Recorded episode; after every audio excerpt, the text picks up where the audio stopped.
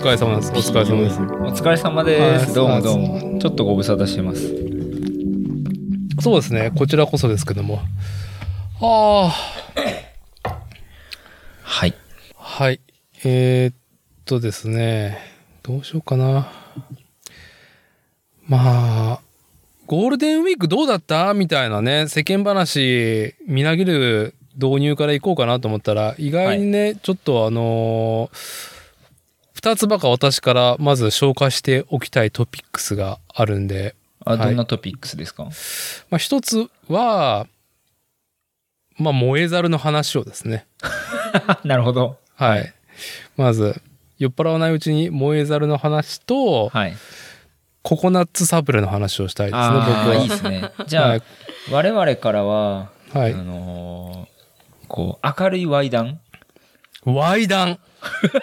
絶対乗ってくると思った。エロは楽しいっていううん、エロは楽しいエロは明るいエロは明るいって話。エロは明るい。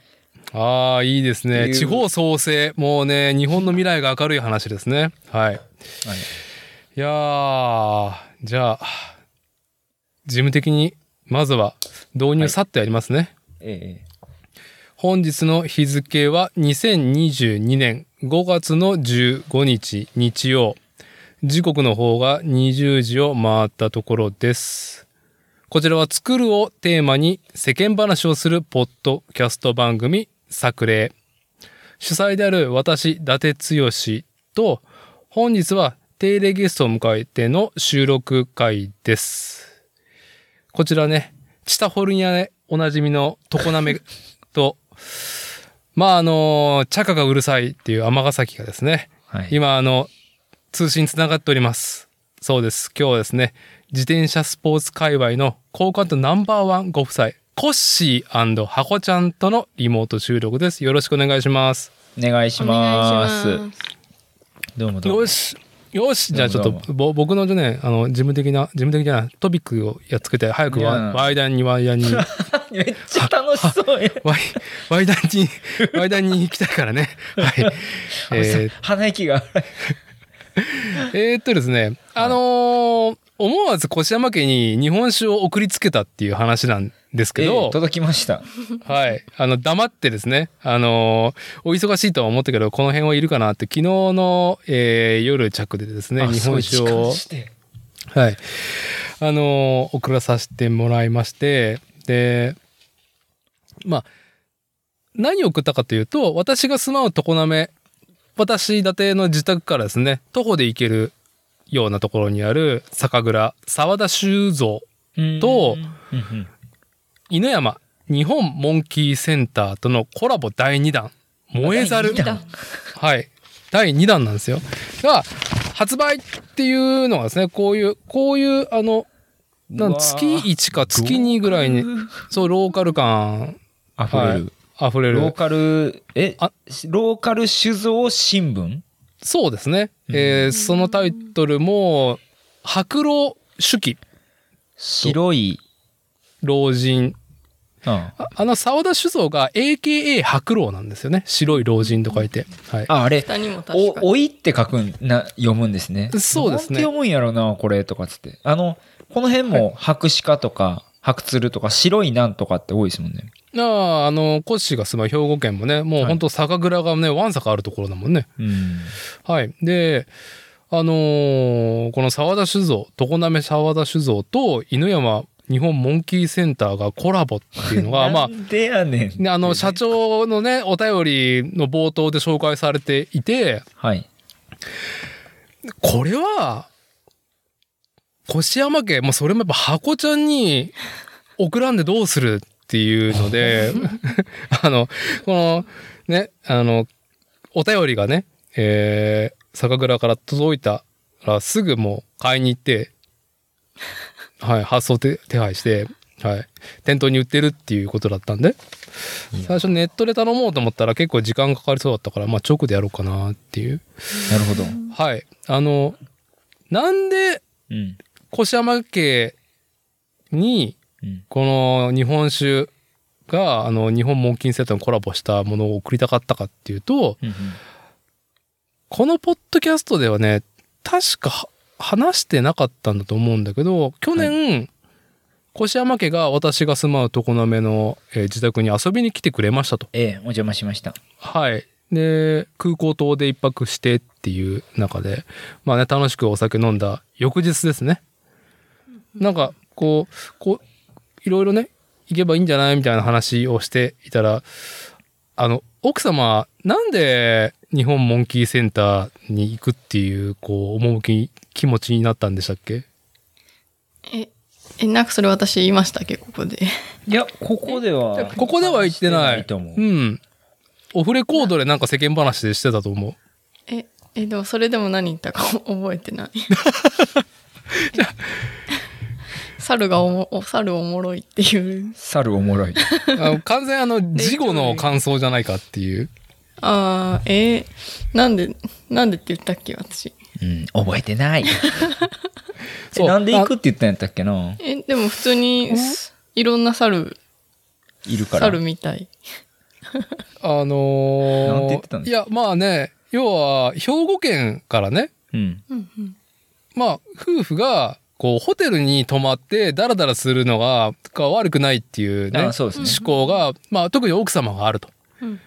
で、どっかホテルっていう、なんかどっか泊まりに行こうかっていう中で、えー去年の年末は、私が住まう常滑の国際空港がある、空港島のホテルとうん。取って、うんまあちょっと、あの、私のところ、伊達のところまでこう行くのもいいんじゃない？みたいな感じで遊びに来てくれたら、まあすごく嬉しかったんですけども、ええ。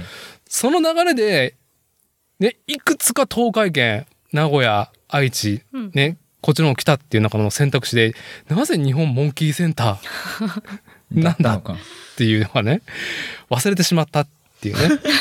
え、伊達さん、なんか言ったの覚えてるってことですか？じゃなくて、今も知らないってことですか？なんかね、聞いたような、いや、なんかその後に収録して、はい。オフレコードで、はい。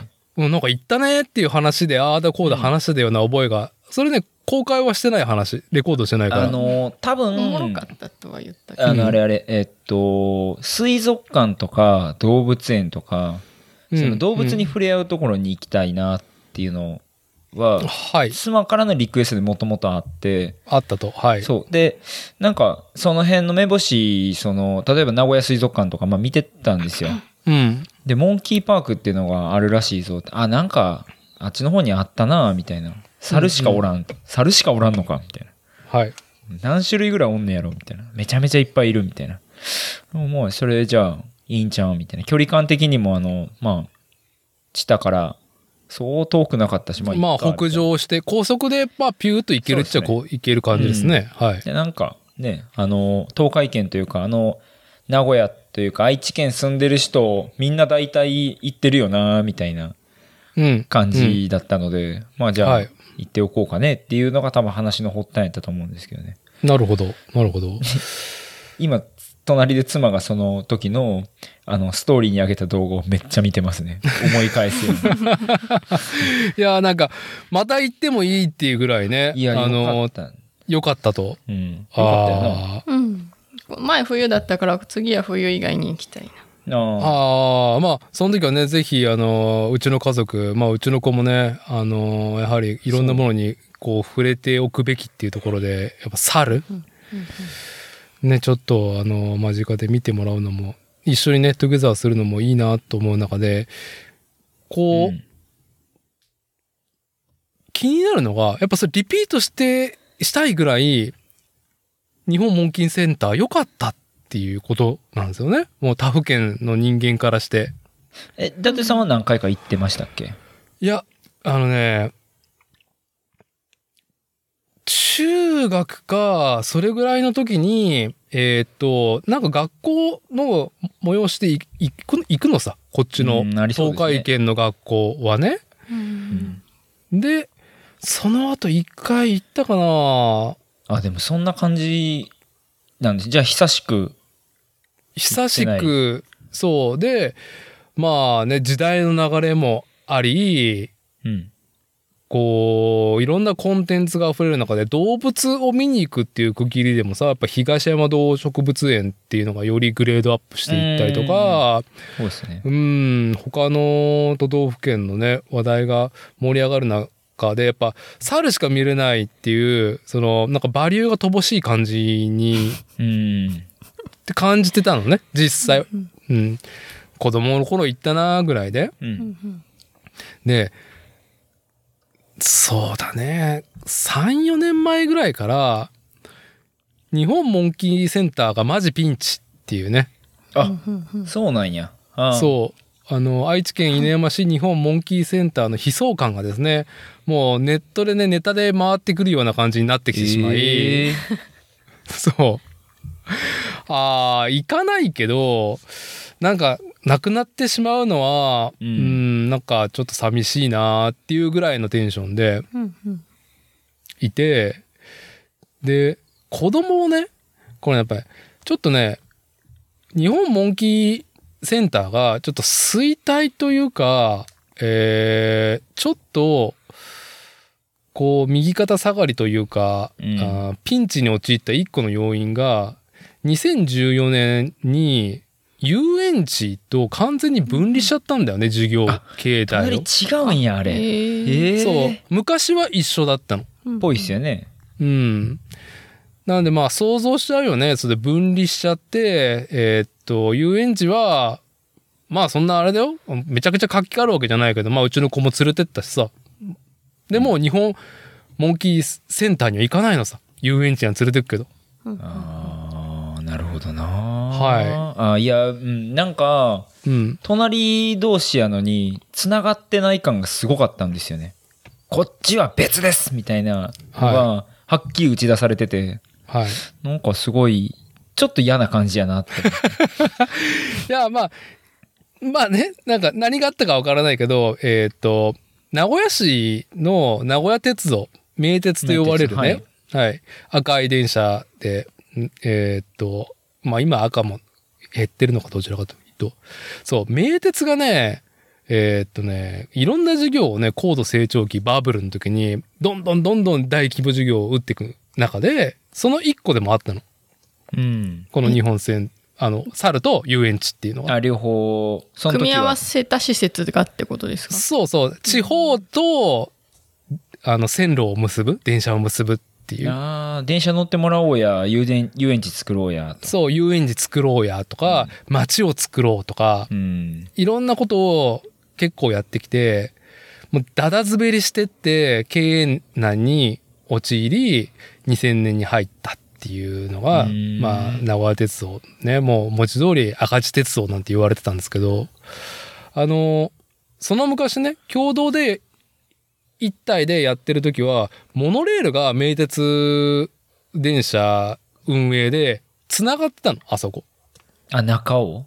中を。ああ。日本モンキーセンター、お猿さんがいるところと動物園と遊園地に日本モンキーパークが。ああ、わかるわ。あの、一番奥、はい、入り口入ったところと逆のところさちょっと気持ち悪い作りになってんかった？うん。なんか、あったよねみたいな。跡地みたいなのがあるんですよはいはいね。多分それ駅跡地かなんかだと思うよ。うんの再利用みたいな。あったあった。そう。で、あのーちょっとこのまま、えーまずは日本モンキーセンターの悲壮感を紹介すると、うん。まあ、あの、我々夫婦ね、本当ツイッターペロペロペロペロ、毎日毎日ペロペロペロペロしていく 中で、まあ、妻が、こう、一時期ちょっとブームになったのが、はい。いや、ちょっとモンキーセンターだいぶだねって言って何が何がって言うと、あの、テレビでも紹介されると、いや、買えないんですよ、これ、とか、なんか、買えない？うんなんか、もう、なんかガスが止まってしまうとか、水が止まってしまうような雰囲気があるような悲壮感なんで、ああの、テレビで抜かれた番組特集があったりとか、はいはい。で、ネットだと、うーん、クラファンやる前に Amazon 欲しいものリストを公開し始めて、うおー、いや強いな。現在進行形でやってますもんね。ああ、ご存知で、はい。ツイッター見に行ったら、ありがとうございましたって言って、よくツイートしてある。古事記やん。あ あ、ああ、いいですね。ああ、もうね、さすが、ワイダンをしようっていう方はね、あの、やっぱこの歯に気に着せる感じで、やっぱりね、こう、ー 直感を返してもらいましたけど。あの、そうなんですよ。ほんと大変そうで、で、現在ね、5月の中旬に公開された日本モンキーセンター欲しいものリストだと、そうね、あの、うわ軽自動車のうわ、怖い。ササマータイヤホイール4本とか、あの、落花生とうか、わーリアル。はい、あの、マジで？洗剤とか、マジで？あの、バイオマスの、あれ袋ですね、ゴミ袋ですね。うん、大豆とか。いや、ギャグでやってんねやったらめちゃくちゃ面白いけど、マジでやってんねやったらマジでマジの、ママジのマジで、確か2019年ぐらいから欲しいものリストを永遠ね、あの、公開し始めていて、ツイッターの方では日本モンキーセンターさん。へで、えーっと、まあ、月並みですが、クラウドファンディング、クラファンやったんですよ、去年。ーうーん。これが目標金額770万円に対して、はいはいはい。いいですね。支援総額がはい。900飛んで50、あ、900飛んで5万7600円っていうね。おー、達成したんですねな。達成して、しかもね、あの、超えてるっていうところでは、でもなんかね、こう、うちら夫婦もそうなんだけど、なんか昔、子供の時言ったけど、うんなんか潰れてしまうのは悲しいし、やっぱ若者が働いてるんですよ、あそこに。うん ああ、いや、そうっす、そうっす。若者が。あ、若者いっぱいいましたか、モンキーセンター。うん、いましたよ。うんがね、やっぱ悲壮感溢れる感じで、いや、買えないんですよっていう絵を見るとさ、これは、こ、これはってね。あー、なるほど。見えてきたぞ。何かが。はい。はい。で、えーっと、じゃあ、なぜ日本酒とコラボしたかというと、そうっすね。はい。まず、うちの近所の酒蔵、沢田酒造、うん AKA 白露さん白露、はい。は、これまたね、ちょっと、あのーなんだろう、代替わりして、こう、新体制っていうか、リニューアル、こう、酒蔵としては170年の歴史がありますと。長いですね。。でも、その、プラントを作るような大規模なことはやってないんですよ。うん。うん。う。ん、ほ本当に。もう大規模化はしてないうんとこ。ろ。で、どちらかというと、まあなんだろう、インディーズ感があるというか、うん、知る人ぞ知るみたいな地位になっていたところを代替わりして、結構僕とか、うちの妻とかと年が近い40代の、あの、うん。社長、副社長で、うん、切り盛り始めて、で、大きくね、こう、知多半島とか東海圏だけだったのを、日本全国っていうところに PR と、なんだろう、お酒の作り方、見せ方っていうのを工夫して、うんいい感じで、こう、代替わりした、ブランニューしたんですよね。う。うんん。ところが、2年前かな、あの、麹室、あはい。あの、もやしも読んだばっかりのね、奥様だったらピンとくる、麹室が全焼っていう火事がうわマジか。うん。かなりね、本当に酒蔵としては核となるところだよね。もう本当にそこの、うん、お酒の、なんだろう、スタイルというか、うん、引き継いでいるものとは何だって言ったらその麹室にあるね、やっぱり金であったりとかするわけだから。うんうんで、全焼して、まあ、そっからちょっと一回、もう、廃業しようかな、みたいなうん。雰囲気もあったんだけど、東海圏の酒蔵さんがすごく協力的に、うん、麹作りっていうのを、その火事が起きてしまった仕込みの時期に合わせてすごく協力してもらって、なんとか、麹室が全焼した後の翌年だよね。やっぱ新酒を出す時期、なんとか間に合ったんだ。うん。それはすごい。そう、間を空けず、ちゃんと日本酒を提供できた。要は存続できたってことだよね、酒蔵。まあ、うんでも以前とは違った味になってるでしょうし、でもそれはそれでですよね。いいまあ、ですそれはやっぱりその、やっぱりこう、なんだろうね、こう、雑な、あまり知らないからさ、言うとなんかデータ化だったりとかさ、やっぱ数値化してるものがきっとあったんだと思うんだけど、はいはいはい。うん。で、まあ、苦境に立たされている、こう、地方の小さな酒蔵っう。うんんていうのが、まあ、テレビとしてはやっぱなんかさ、地方のテレビと、テレビ局としては、まあまあいいそうですね。ネタじゃないですか。こう言っちゃなんですけどまあはっ。きり言って、そうですよね。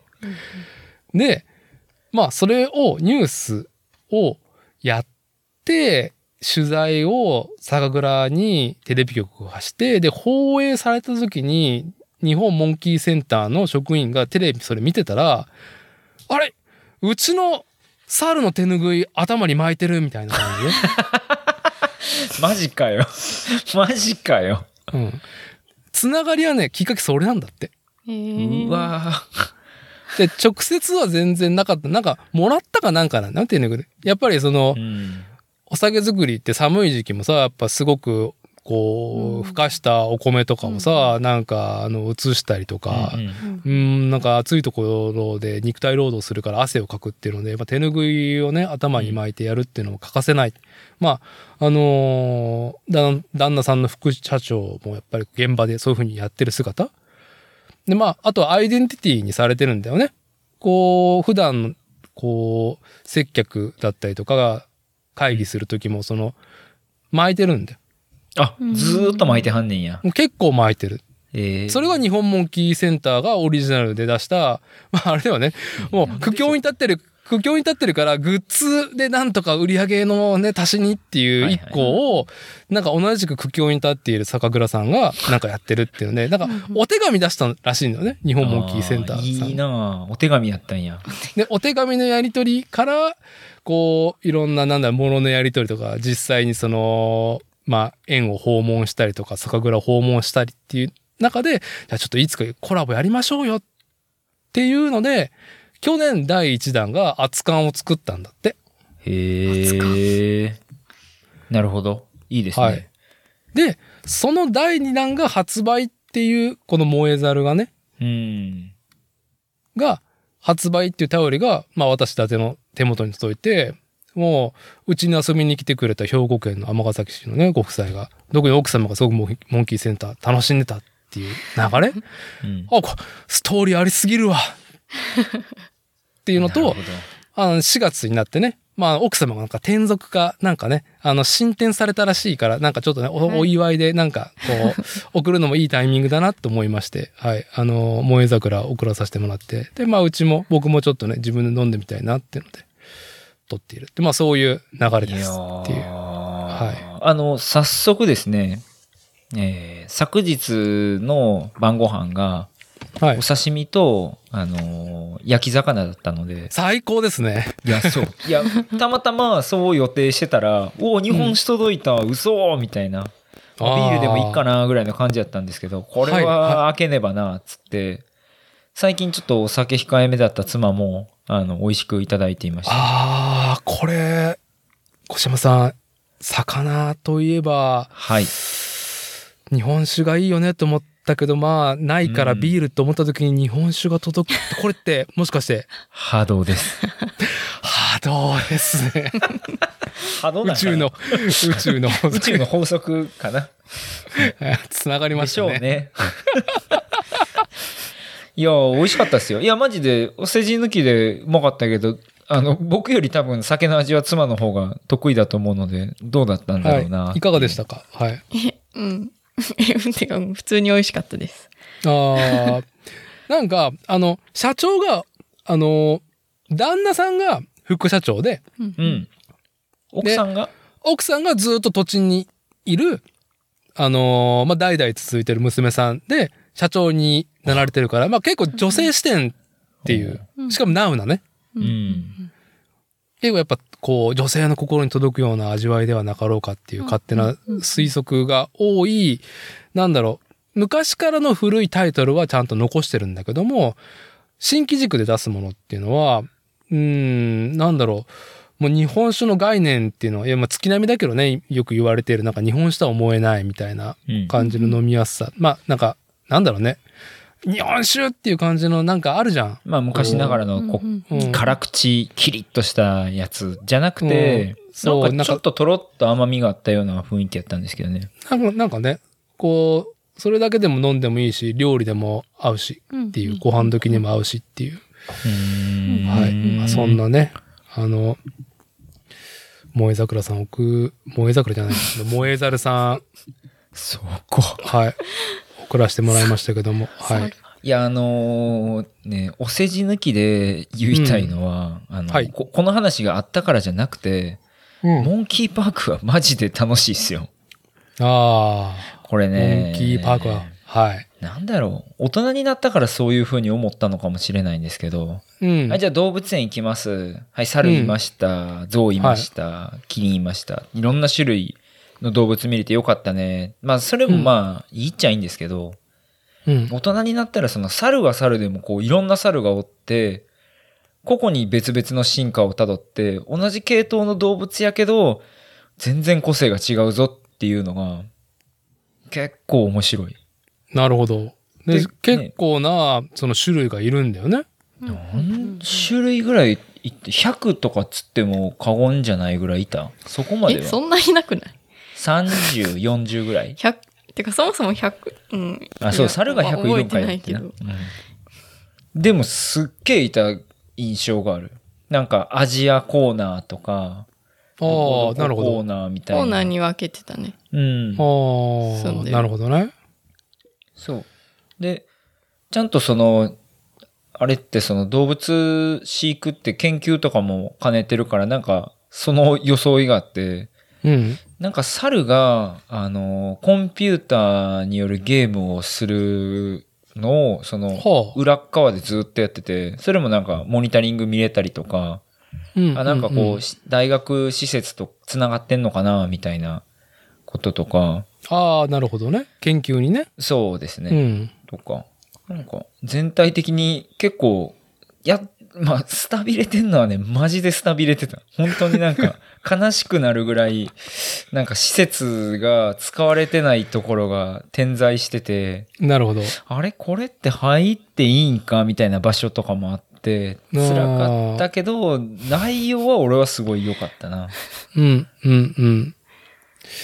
なるほど。まあ、現場に行っても、まあ、あのー本当に何か経営的な憂いが、憂いがあるんではなかろうかっていうのをね、感じてしまう園内ではあったが、まあ、そもそものメインコンテンツ、猿は本当に良かったっていうことですよね。うんいやーまいろいろいて本当に。あ、はい、はい。まあ、ちょっとね、なんかあったかい時期に行きましょうよ、ぜひとも。たくさんいた猿の中で、俺がもうガン見したのは、ク。うん。ゴリラやったんですけどね。のあゴリラもいるんですよう。んなんと。うん。じゃ、じゃあ、あれじゃないかな？この、このさ、萌え猿のさ、はい。このああ、ラベル、私も思いました。これゴリリラなんだよ。うん。あいつかなーって。なんか49歳になったね。49歳？49歳らしいですよ。え、若干シルバーバックになってる。そう、西ゴリラの太郎くん。ああ、そんな名前やった気するわ。なんか名前書いてあった。はい。ねなんかね、これまたなんか、そういうのあるのみたいな感じだけど、太郎くんの弟は今ね、ウクライナ、キーウの動物園で暮らしていて。はい。で、このキーウの動物園が再開したっていうニュースが今週あったような気がする。なるほど。はいなるほど。はいい。はい。まあね、そんなキー、キーウにもね。や、なんか、かね、あそこから動物が逃げるやなんやとかつって結構話の話題になってたけど大丈夫やったってことですね。結果ね、結果ね。はい。まあそんな、経営大変だよっていう、あのー日本モンキーセンターですけども、まあちなみに今飲んでる、私飲んでる日本酒、燃えざる、はい。あの、本品の売り上げの利益の一部をですね、公益財団、公益財団法人日本モンキーセンター様に寄付させていただきますと。ええはい。沢田酒造さんのホームページに。はい。よかった。これね、うまいうまいっつって、昨日京都飲んでる日本酒がね、あの、日本モンキーセンターさんの売り上げにね、つながるっていう。我々はね、美味しい美味しい、ペロペロペロペロっていう。なるほど。うん。もう全、全社、三社もよろ嬉しいっていうね。ああ、よかったよかった。いい話、いい話だったなっていうところで。実際これうまいんで、うんあの、沢田酒造さんのホームページ通販か、はい。実際モンキーセンターさんでもう買えるはずなんで、確か。うん。うん。あのー両者とも、モンキーセンター、そして沢田酒造白ロード、はい、日本酒、えー両者ともよろしくっていうところを、まず一個トピック。えー、よし、いいぞ。30分ぐらいで終わったんで。いやーありがとうございました。あの、お酒マジで。いやーよかよかったです。と、急に送っていただいて。全然ね、やっぱ奥様がね、やっぱツイッター頼りを見ると、なんか、うん、前年度？前年度はもう、もう全て燃やしてやる。燃やしてやるみたいな感じのね、職場でのこう、ね、いか、憤りが、あの、新年度入ってから、まあなんかこう、清流のような、あの、ね、穏やかなね、小川みたいな感じになってるんで、職場での。はい。あ、なんか転属がなんかされたのかなっていう。あまあ、え、お、ざっくり言うと退職して、あ、めでたい。めでたい。退職して、うん。えっ、と、同じ職場の非常勤になって、うん。で、進学しました。ちょっと難しい難しい。えーっと、えーっと、えーっと、えーっと、うんと、まあ、言える範囲でちょっと、あの、なんか、あの、ちょっと説明してもらえれば。えっ、と、退職して、はい。で、まあ、まあ、まず働いてるのは何に働いてたっていうことなんでしょうか？ん？大学働あえ、何で働いてたの？あ、どこで働いてたのって。そう、何で働いてたあ、大学の助手で働いてて、はい。で、それを退職して、はい。で、今度別の大学の大学院に学生として入学しました。あ、そう、でもう、はい。で、えっ、と、その元いた職場に今は非常勤でアルバイトしてるみたいな感じです。結局行ってんのかいって。なるほどね。まあでも、なんだろう、その、い、こう、教育機関に仕事として関わるだけではなく、一、あのこう学ぶ人として探求し向上するために、こう、歩みを始めたっていうところなんですよ、はい今期は。はいああ、ちなみに何を探求しようとしてるんですか？うーん、ま、ま、うーん、まだ決まってないです、ちゃんとは。まあでも大雑把に言うと、はい。まあ、えっ、と、まあ運動とか食事とかあたりのうん研究をする予定です。うわあ、いい。もういい。本当に身近でいい。本当に。身近でいいわ。なるほど。ああ、でも、まあちょっと転身されたっていうことでね。はい栄転っていうことで、ちょっとお祝い遅れ、はい。遅れてよかったなっていうところで今回は。だいぶ穏やかになりました。じゃあ、あのね、あの、燃えざると共にですね、えー箱さんの栄転に幸あれっていうところで、次のトピックいっていいですか？はい。はい。ココナッツサブレですよ。それね。いいっすね。ココナッツコサブレコナッ。ツサブレいいわ。あのー何かというと、日清シスコココナッツサブレの CM に、はい。我々ね、コッシーと私立てがですね、えー東京2020、うん BMX フリースタイル、ね、五輪 BMX フリースタイルでもう、うっほーってもう脇に湧き上がった、うんえー大会を、まあ、アテンドというかですね、えーまあ、進行と解説ですよね。アナウンサーと解説っていうとこ解ろで、説ですね。はい。アナウンサーは、まあ、プロのフジテレビ系か、なんかフリーの中野健吾さん。で、はい解説が、まあ、もう本当この日本のね、BMX やってた人間だったらね、まあ、見てきたよっていう、勅使河原大地。うーん。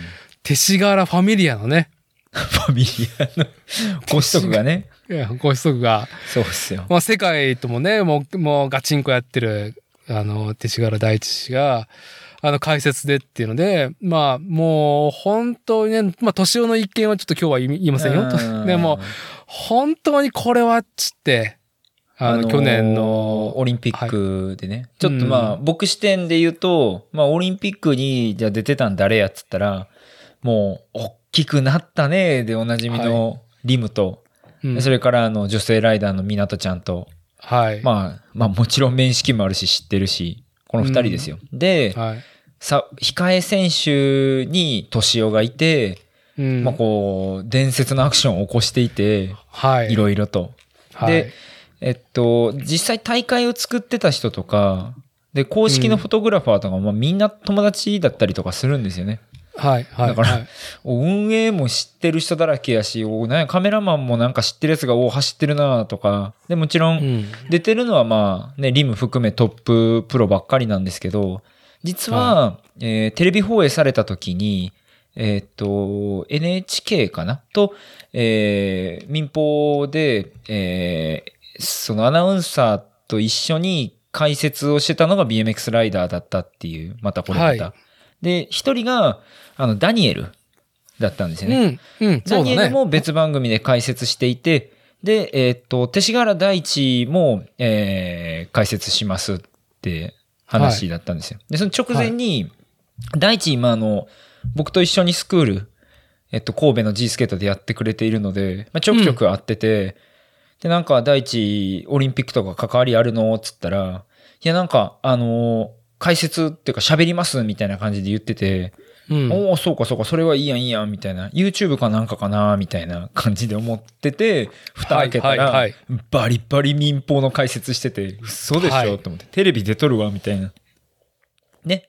これがまあ、話の下りであったんですけど、うん。その、そもそも、あの、スケートボードの、えーっと、堀米雄斗が金メダル取ったのが先にあったんですよね。はい、そうですね。そう。で、ええそこで、スケートボードの解説の子が、まあ、彼もゴリゴリのスケーターで、結構こう、ツイッターで解説の子がおもろいっつってバズったんですよね。そうね。そうね。なんか、あのー名言、スケーターならでは名言みたいなの結はい構出ていて、で、そんなんやったから大地にも、大地ちょっとこう、おもろいフレーズで頼むで、みたいな感じでこう言ってたんですよね。そのオリンピック行く前に。ああ、あの、時間に会ってる時にね。そう G スケートで、どんな、どんなん言いましょう？みたいな、こう、言ってたら、けマジで、あの、おもろいワード、バリバリ出て、うん。まあまあこれもバズったんですよね。いやーそう、そういう話だったそう。それを経てのですよ。そう。それを経て。経ての？はい、あのーサブレ。はい。はい。ちょっとね、改めて、これ YouTube のね、えーテキスト読み上げますけども、あのリンク貼っときますけどもね、このポッドキャストの方にも、日清食品、日清食品グループ公式チャンネル、うん勝つのは指技か、それとも愛か。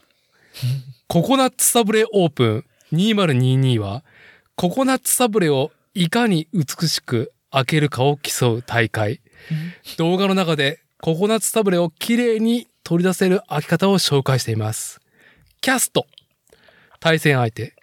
指男。かっこ。指パッチン奏者。解説役。勅使河原大地。かっこ、プロ BMX ライダー。っていうね。あのーだいぶ指男さんのところで、うんってなる上に、解説で、こう、勅使河原大地はいけるプロ BMX ライダーってまずココナッツサブレからの距離距離があるねっていう。全然何のことか分からへんし、なんか、ねはぁ？っていう。これさ、アナウンサーの人はあの人じゃないんだよね。あの、東京あ違うん2020やの、どう、どうなんだろういや、ね。ちゃん、ごめんなさい。ちゃんとそこまでチェックしてない。一緒の人やろなーとかってぼんやり思ってたななんかね、聞いてる分にはさ、声聞いてる分にはなんかお聞き覚えがあったから多分、うんあの二人なのかなと思ってね、見てたけども。いや、いやー。ねいや、てか、え、伊達さんはあの、大地のインスタで見て知ったってことですよね。そうです、そうです。はい。あそう。大地がインスタで、あの、ココナッツサブレの CM に出演しています、みたいな。はい BMX のつながりが、こんな風になって、みたいなことを言っていて、あ、うん。なんかココナッツサブレで大地が BMX のトリックとかしてんのかなみたいな、はいね、はい感じで思って見たら、はい。で大地ずーっと座ってるし、大え、全然 BMX 出てこうへんし、何これみたいな。はい。嘘でしょつって。要は、ココナッツサブレ、ね、ダツさん食べたことありますかね？いや、それは私もね、今年で47になりますなりますからね、何回手に取ったか。はい。ね。あれ、あのなんかあのグリコとかもそうなんですけど、あの、うん四角いクッキーパツパツに袋に入ってる系のものをうん。うまく開けれた試しがあらへん。はい。あの、言われてみればねっていうね。あの、こうキュッて上のそのギザギザのところをちぎるときに、その、パツパツやからうまいこと開かへんし、ギュッて力入れたら、その角だけピンって取れて、全然開かへんやん。定例ですね。あの、角が飛ぶのは定例です。ねはい。ほんで、その指で引っ張って取ろうと思っても、そのココナッツサブレパツパツやから、また開かへんみたいな。う。うんーん、ま、あーみたいな感じじゃないですか。はい。で、メーカーとしては、実は、正しい開け方があると。その正しい開け方をやってくれたら、間違いなく綺麗に開くから、それをこう、エンドユーザーに伝えたいと。はい。あの、牛乳パックの口と同じですよね。ちゃんと見てっていうね、やり方っていう。うんうん。そう。はい。こういう開け方があるからっつう。ははい。まあみんな知らんと思うけどみたいな。で、どうやったらこう若者とかにも伝わるかっていうので採用されたのが、あの、東京2020オリンピック BMX フリースタイルパークはい。の解説の子に、えー解説させて、大会形式でココナッツサブレ開けさせたら面白いんやないかっていう企画が、はい。なんでか多分通ってしまったんやろうなっていうね。誰が言これはうたか知らんねけど。、企画と監督の妙と、それを、いや、ちょっとね、第一の、その演者としてのありようが、いもう、ちゃんと演じてるから。まずさい、や、そうなんですよ。顔には出さないけども、うん何これっていうね。うんいや、ねほんま。ほんと、あの、ココナッツサブレオープン2022って、まず何っていう感じだけど、まあなんか、喋、解説しないといけないんだな、ぐらいの手で来てますっていうね。その、そのね、状況を、まあ、勅使河原第一で出てるけど、ちゃんと演じてるんだよね。何なの？これっていう。あの、東京2020勅使河原大地を勅使河原大地がちゃんと演じてるんですよね。そう。ちゃん、ちゃんと。ね。そうっすね、とかって言ってる。なんやねん。あの、あの、わからんところは黙るとかさ。な なんかちょっとわかんないですみたいなところは黙るとか。うんあの、すごい、もうめちゃくちゃアナウンサー、いや、多分あの人だと思うんだけどね、アナウンサーとの掛け合い？うん。もうアナウンサーの人今見たら違った。あ、そうなんや。そこはあ違違うアナウンサーやったんや。当時、当時、当時、うん。オリンピックの時は中野健吾さんっていう人だったけど、はいははいい。CM の人はなんか、なんかもうちょっと変わった名字の人だった。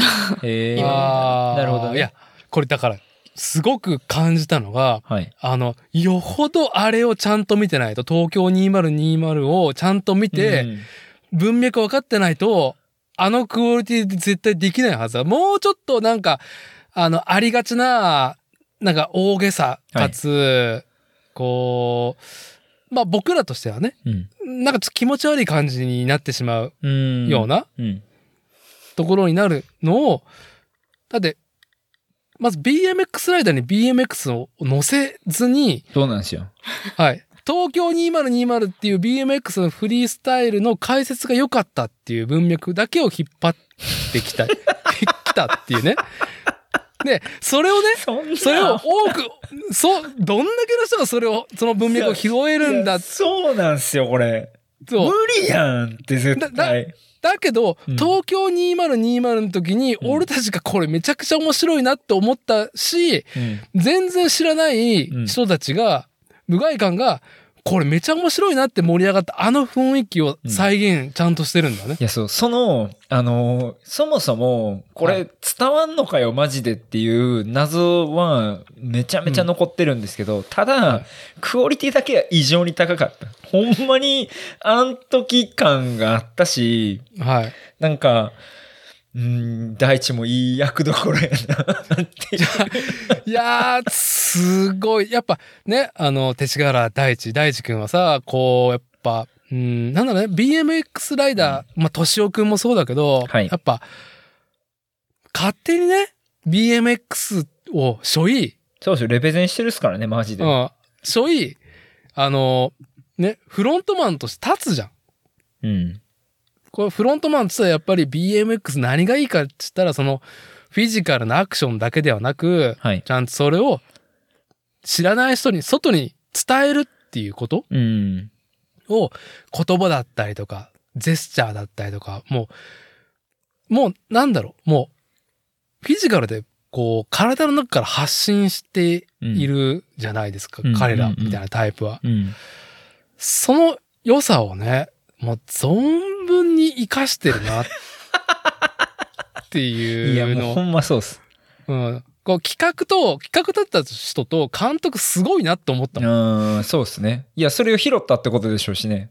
そうそう。そのバイブスみたいなのを。ちゃんとね、ちゃんとその文脈を拾って、いちいち、これ、もうちょっと、なんか、あのーなんだろうね、もっとラベル感、レッテル感がある雰囲気になりがちだと思うの。あーあ、だから理解してもらうためにもっとなんて言うんですか、情報が多かったりとか。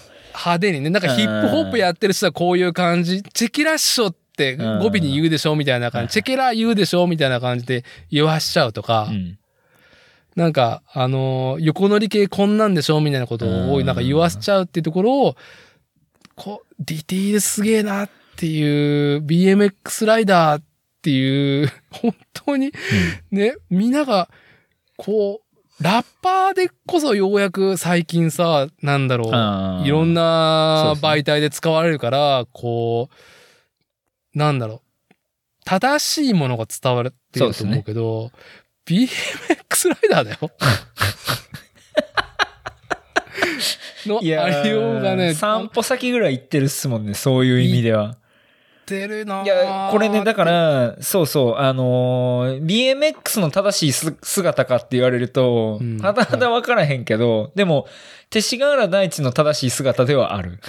そう、うん。間違いなく、マジやろ。あの、100%勅使河原第一。あの、これね、これ、それと合わせてすげえ良かったなって思うのが、その、この、えっと、インスタグラムに大地がまあ紹介した時のコメントがめっちゃ良くて、うん。えっと、インスタグラムこれ、今4日前ですね。はい。大地テシアンダーバー JP、ココナッツサブレの CM に出演させていただきました。BMX のか、えー解説からこのようにたくさんの仕事をできるのも BMX の可能性の一つですね。まだまだ BMX の可能性を広げていきますって書いてるんですよ。はい BMX の可能性やべえな。可能性やば可いね。能性やばいわ。いや、いや、もう、だからさ、あの、もう、BMX ライダーってのはこうですよっていう、その、佇まいだけで伝えよう、伝えることができてるってことだからね。BMX 乗らなくても。あのーなんか格闘家がもうそのね、ちょっと椅子に座って一言喋るだけで、その、あ、この人はすごいできる格闘家さんだなっていうことを雰囲気で感じるように、もう、手力原大地が座って語ることによって、あ、BMX ライダーだなって納得させる。レベル高いことですよ、だいぶ。いやー、まあ、これなあのーやっぱね、こう、僕らの世代は、この大地の親父の姿もこうよぎるんですよね。もちろん。うん、勅使河原翔太郎って、まあ、あの、もちろん今も、多分 BMX 乗ってると思うから、彼本人は多分自分自身のこと現役って思ってると思うし、はい。実際そうだと思うんですけど、その、あの、翔太郎さんが、あの、昔デラウマカップっつって、デラウマカップはい栄の、あれ、橋の下へ、なんて言うんですかね、高速の下。高架下だよね。あ、高架下か。うん高架はい下のところに自分らで、あの、ランプ置いて、大会やってたんですよね。はいその大会の締めに、あのーあれ、その、高架下の横の道、大きい道って、栄大通りとかですかね？な、なんて道か分からへんけど。あうのん、高速の横の道を、歩道橋がこう渡れるんですけど、うんうんその歩道橋につながるようにこう、その広場に階段、大きい階段がこう、だいぶですよ。あるんですよね。めっちゃ高い、多分3メーターぐらいある橋はい。の、その階段の上から、ブワーって走ってきて、うん。自分のハイエースをその階段の下に置いて、ハイエース生身でとバーン飛び越えて着地するっていう謎のデモンストレーションをやって、はい。うわーって会場が盛り上がった最後に、その翔太郎さんが一言、俺たちに不可能はねえって言うんですよ。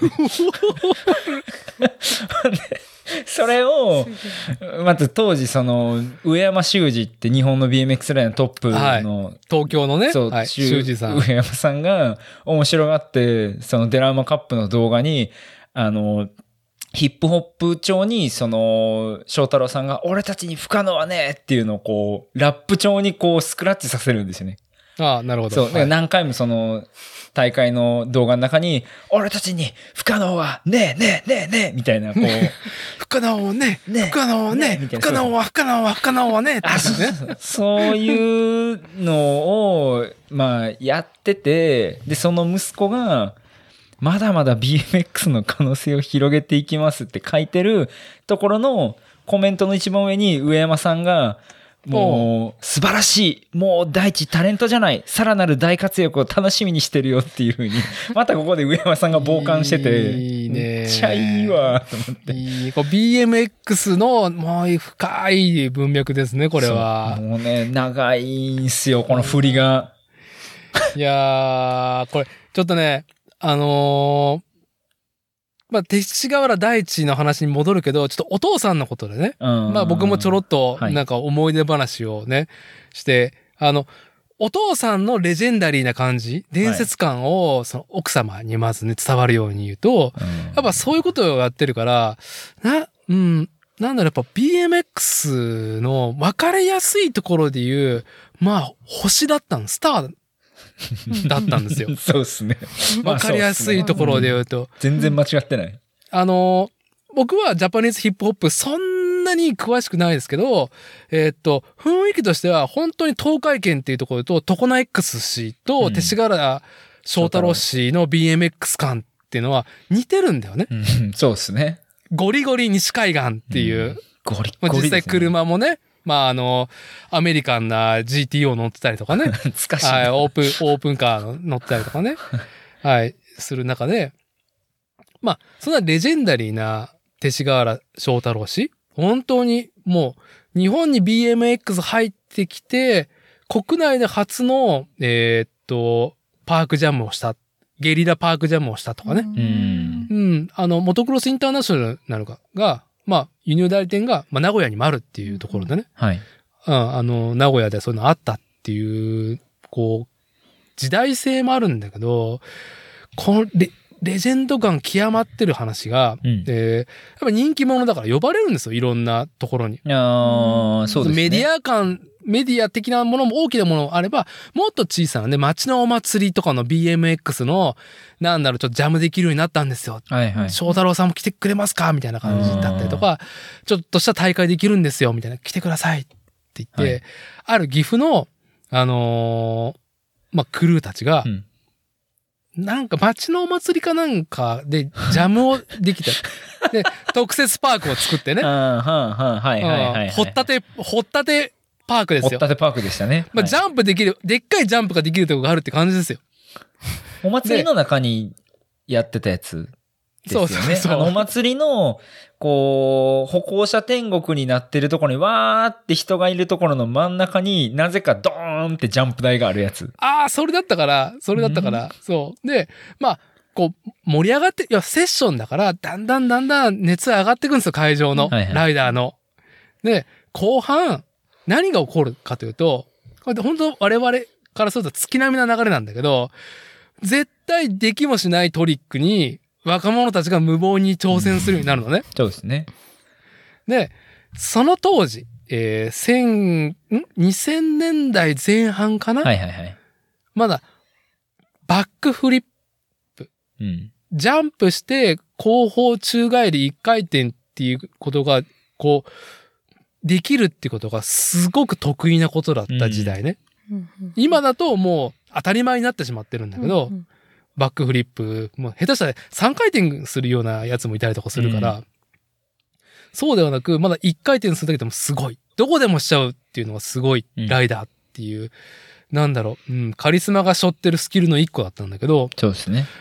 そういうのにやっぱ若者たちが無謀にやったことないのに、その場の熱で、どんどんどんどん挑戦するんですよ。で、なぜかというと、もうバックフリップで言わしてきてる、勅使河原翔太郎さんが来てる。その前で俺は初のメイクをするんだっていう、あかんやつやないい、もうヤンキーシップに乗っ取りですよ、本当に。に。で、まあ、見事にチルライダーの一人が、まあ、ちょっと失神してしまい、うん でしょうね。結構、ね、頭から落ちて、結構まずい感じで、あのー半痙攣した後に失神したから、もう、ちょっとね、完全に会場がこう、温度がさ、こう、5度ぐらいぐんと下がる感じはいはい。ありますね。はい。もうね、最後の最後の方ですよ。マジで笑えないやつね。そうそうそう。で、関係者と、まあ、翔太郎さんもね、こう、わっと大丈夫か？っつってうん。集まって、で、その若者が、こう、半面を分けて、で、横にね、付き添ってくれた翔太郎さんの手を握り、僕は、翔太郎さんに憧れて、BMX を、始めたんです。って。まあ、こと切れそうな感じで、こと切れなかったんだそうけど、でしょこれね。う。えーそういうことが起きてしまうぐらいの伝説感、伝説性、レジェンド点、レジェンド性。それもう誰？マジで。もう多分今もや、今はもうやってない子だと思うよ。うんん。すげえな、マジで。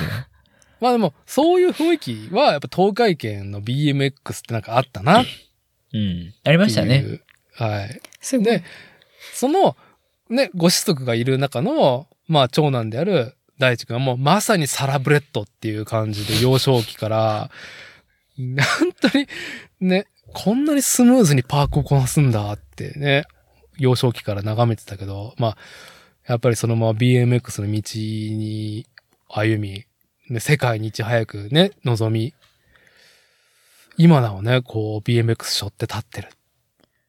うんのがココナッツサブレですよ。ココナッツサブレの CM なのに、BMX も乗らないのに、BMX ライダいー。としてあるっていう。うんまあでも今までに絶対になかった形ですよね。ありえへんですよね。BMX ライダーが、まあ BMX ライダーとして出演してるのに BMX に乗っていないっていうスタイルはマジで一回もなかった。ないないないない。ほんまになかったと思う本当に。ね、俺たちの中村凛もやっぱりそのカードのね、大カード会社のね、CM そうっすよ。で自分のライフスタイルとクレジットカードみたいな感じのね、ストリート流しながらの。ジャンジャンプして、タッチして、支払いする、あの、飯屋がどこにあんねんっていうね。あ、なんかあるかい。はい。とか、あの、みなっちゃんもね、あの、セーラー服着てバックフリップとかね。やってましたね、なんか。なんかメガネの CM だったっけあれって。何だったっけ？ジーンズ？いや、まあなんかその辺、岡山のなんかやと思うんですけど。うん、ああ、なるほどね。はいなるほどね。でね、まあ、乗って見せる。当然ですけど、BMX ライダーが、が BMX 乗って、こう説得する、しに来てるっていうところを、乗らずにあれですよ、もめちゃめちゃおもろいなーっう。てね。うんよかったです。はい、もう今回の、私がちょっと、今回ね、あのー、小島夫妻と、ちょっとワキワキしたいトピックは、もうこの2個、もうね、言えれば、はい。モンキーセンターと、ここの日本酒と、ココナッツサブレもう全然十分です。はい。いやーありがとうございますところでまあね、大地良かったな。まあ多分こっからもこう、いろんなメディアに出るやろうし、人柄もいいし、まあ、そう。べしゃりがね、どうなんかちょっとわかんないんですけど、でもまあメディア受けしそうやし、結構うん知らない人も今後多分目に留まるんじゃないかなって思うので。なんかその、やっぱりさ、えーっと、ユニバーサル・スタジオ・ジャパンとかでさ、やっぱショーやったりとかもしてるじゃない、仕事で定期で。はいはいそうですね。うん。だから表に立ってっていうのは、まあ、その、合ってるし、本人自身に。うん本しかも、なんかね、うーん、もう勅使河原大地はどこでも勅使河原大地ってしかないから、まあまあ。あの感じがね、こう、何か大きなメディアに拾ってもらえたらね、この先もね。なんかね、あのーその、有名になると、まあ、高飛車になるじゃないですか、大体。はい。こう、そあーもうそういうちっちゃい仕事受けないですじゃないけど、だけど、うん大地ね、みんな知らんところで、例えば G スケートで、うん神戸の、まあ、僻地ですよ、ロックアイランドって。そこで、はいワンコイン BMX 体験会とかってやってるんですよね。500円握りしめて来てくれたら、あの、大地が自分で用意したレンタルバイクを貸して、大地が教えて、あの、体験会ができますみたいな。で、はい。はい。まあ、ぶっちゃけですよ。あの、自分も歴長いので、こんなん、この告知で誰が来んのんなっていう、こう、例えば、BMX 乗ってる人には届いてるけど、BMX 今からやりたいなって思う人に、この情報が届いてるかっていうと、ちょっとまあ、どうなんかな、みたいな。うんで、そした、ら、実際にワンコイン体験会、本当に一人の女の子しか来んかったみたいな回もあったらしいんですよ。うんはい。で、でもまあその子は、あの、憧れの大地さんに教えてもらってすごくラッキーでしたってまあ書いてたりとかするんですけど、うん。そんなん全然気にせんと続けてんすよね、それを何回も。何回も何回も。偉い、マジで。いやー、BMX しょってる。そう。で、そんなん、大地ぐらい有名やったら、そんなことせんでも、もっとこう、お割のいい仕事とか、お金になる仕事も多分あると思うけど、うん。やっぱ、その彼が言う BMX の可能性を広げていきますっていう言葉に二言はなくて、うん。マジでやってんすよね。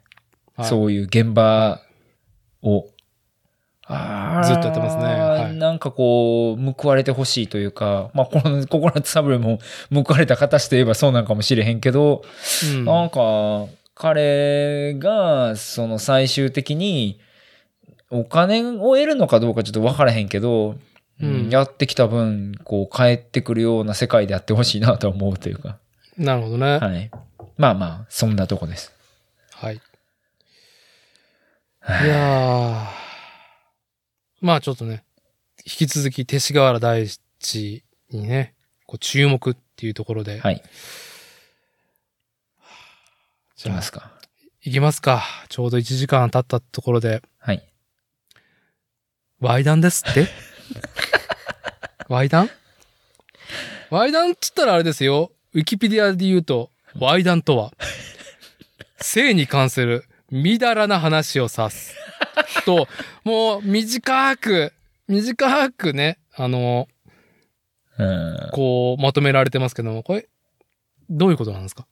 いや、えっとね、うーんと、妻の話に入る前に、一個はいおすすめコンテンツを見つけたんですよ。はい。あのー、ザ・ワイダンっていう、ザ・ワイダン。あの、アカウントになるのかなあれ。まあ、サイトかな平たく言うと。ちょっと、ちょっと調べますね。ちょっと待ってくださいね。最近僕も知って、フォローしたんですけど、うん。えーっと、そうですね。ポインティィザ・ワイダンっていうやつ。まあ、このポインティさんっていう人が多分やってるっぽい、そのワイダンっていうサイトがあって、うん、うん。で、投稿形式なんですよ。だから、ああえっと、あれと一緒です。えっと、ニッパーああ、はい。と、まあ、はいまあ、あの、本人が書くことはないと思うので、まあ、全部その投稿形式で、あのー匿名で、毎日10時に1本ずつ、そのワイダンがアップされるっていうサイトなんですね。はい。で、まあ、じょ、えっと、女性の方が投稿されてるんですよ、全部。え？男性のやつある？ある、え、ど、うん、別マジで？関係ないと思うけど。え？まあ、俺が読んでるのは全部女性のやつかな？じゃあ。踏んで、えっと、まあ、ザ・ワイダン赤読んでて興奮する、ただただエロい体験談、ザ・ワイダンをうん。毎日22時に紹介していくぜ、毎日更新していきたいから、みんなどちゃくそエロいザ・ワイダンガンガン投稿してくれよな、みたいなはい。話はい。で、で、あの、その、ワイダンは、まあ、あの、おもろいので、みんな勝手に調べて勝手に読んでくれ、みたいな。うんで、勝手にチンコを立ててくれっていう感じなんですけど、このサイトがようできてて、うん。あのー普通投稿サイトとかこういう文字読ますサイトって、うん。あのーインデックスのページがあるじゃないですか。で、そこにこう、何日、何月何日分バーってあって、クリックすると読めるっていう方式だと思うんですけど、はい。その、このページは、えっと、1投稿、その文章から別の投稿に飛べないんですよ。もう、このページで終わってるんですよね。なるほどリン。クが切れてるんですよ。本当だ。ほんで、まあなんとかその、えっと、投稿の、なんていうんですかね、フォルダーというかファイル名消し消して、インデックスページに飛んでも、結局、投稿ページにしか、投稿するページにしか飛ばないんですよね。はい。そうですね。そんで、はい。インターフェースが、あのーあれ、えっと、要はツイッターで見てくれと。ツイッターに全部羅列されてるから、ツイッターから飛んでくれと。ホームページにインデックスはないっていうスタイルで、うん。あこれ面白いなつう話をしてたら、うん。ようよう見たら、あれ？妻の人がこのポインティさんフォローしとんな、みたいな。はい。あれ？はい。あれ？これ読んでんの自分みたいな話になって、うんいや、読んでるよ、みたいな。うん。おそうか。え、こんな卑猥なサイト見てんのか、貴様は、ぐらいの感じだったんですよ。はい僕からしたら。いいですね。もうこっからもワイダンが始まりそうでいいですね。はい。はい。そしたら、まあ、俺みたいなもんは、こう、そういう下の話は、こううん一人でね、暗い部屋で、はいあの、静かに一人で消耗消費するようなコンテンツやっていうふうに思ってたんですけど、はい。情緒ですね。そう。はい。ね、いや、そうですよね。はいい。や、妻は、その、そんなことはあらへんと。別に普通に、あの、ワイダンっていうか、その、エロは、あの、明るく消費もできるし、そうであっていいんじゃないかっていうことを今日言ってたっていう話なんですよね。なるほど。はいなるほど。はい。っていうくだりがまずありまして、はい。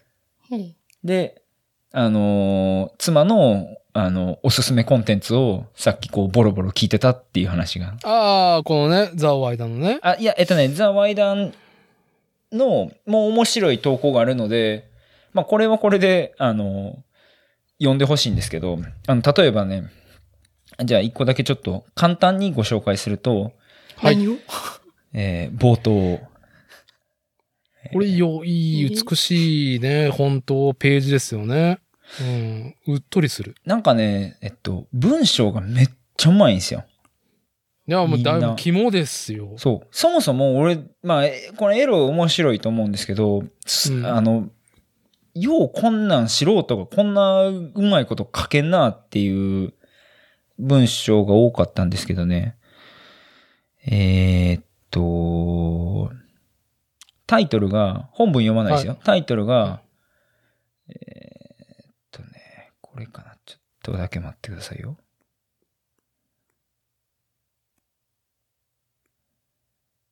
えーっとね。ちょっとだけ時間ください。あいいですよ。うん。間違って言ったらえらいこっちゃ。あのー探してる最中に、もうね、本当にね、今日はですね、前半、あのー日本モンキーセンターと沢田酒造、そしてですね、勅使河原大地、ココナッツサブレの話、いい話来たんで、まあ、今日ね、このポッドキャストをお聞きのリスナーの方で、今日はいい思い出だけにしたいっていうんだったら、もうね、本当に、長所ここでやめてもらってですね、はい。あのー僕がとりあえず、ね、こう、シームレスな接続をするとすると、小島さん見てくださいよ、これ。あの、ほら、アーカイブ。アーカイブ、ほんまや。あの、あ、ほら。これ見ろと。いや、そうじゃなくて、え？それもあるけど、ゴリラが、ぐっとね、手を握ってる、まあ、ヘッダーだったりとか、まあ、サムネじゃないですか。これ、日本、モンキーセンターとサーカスドコラボ、第2ほん弾、まやな。燃えざる、49歳のゴリラですよ。はいはい、波動波動。はいはい、波動波動。これはですね、はい。ということですね。この後の本当ピンクの波動がね、あのーね、こう、流れると思うんで。いやー、たまに思うんだけどね、本当に、お店とかでうっかり流してしまって、なんか気まずい空気になった場合がああるんではなかろうかというね、このポッドキャスト聞いてて。はい。こっからはね、じゃあ。あこっからは、だはいった。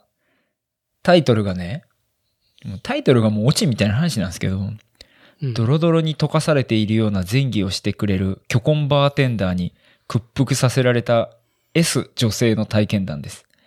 こんな姿、君が飼ってるマゾが見たらどう思うんだろうね。涙か、自分のハメしようか、もうわからなかった。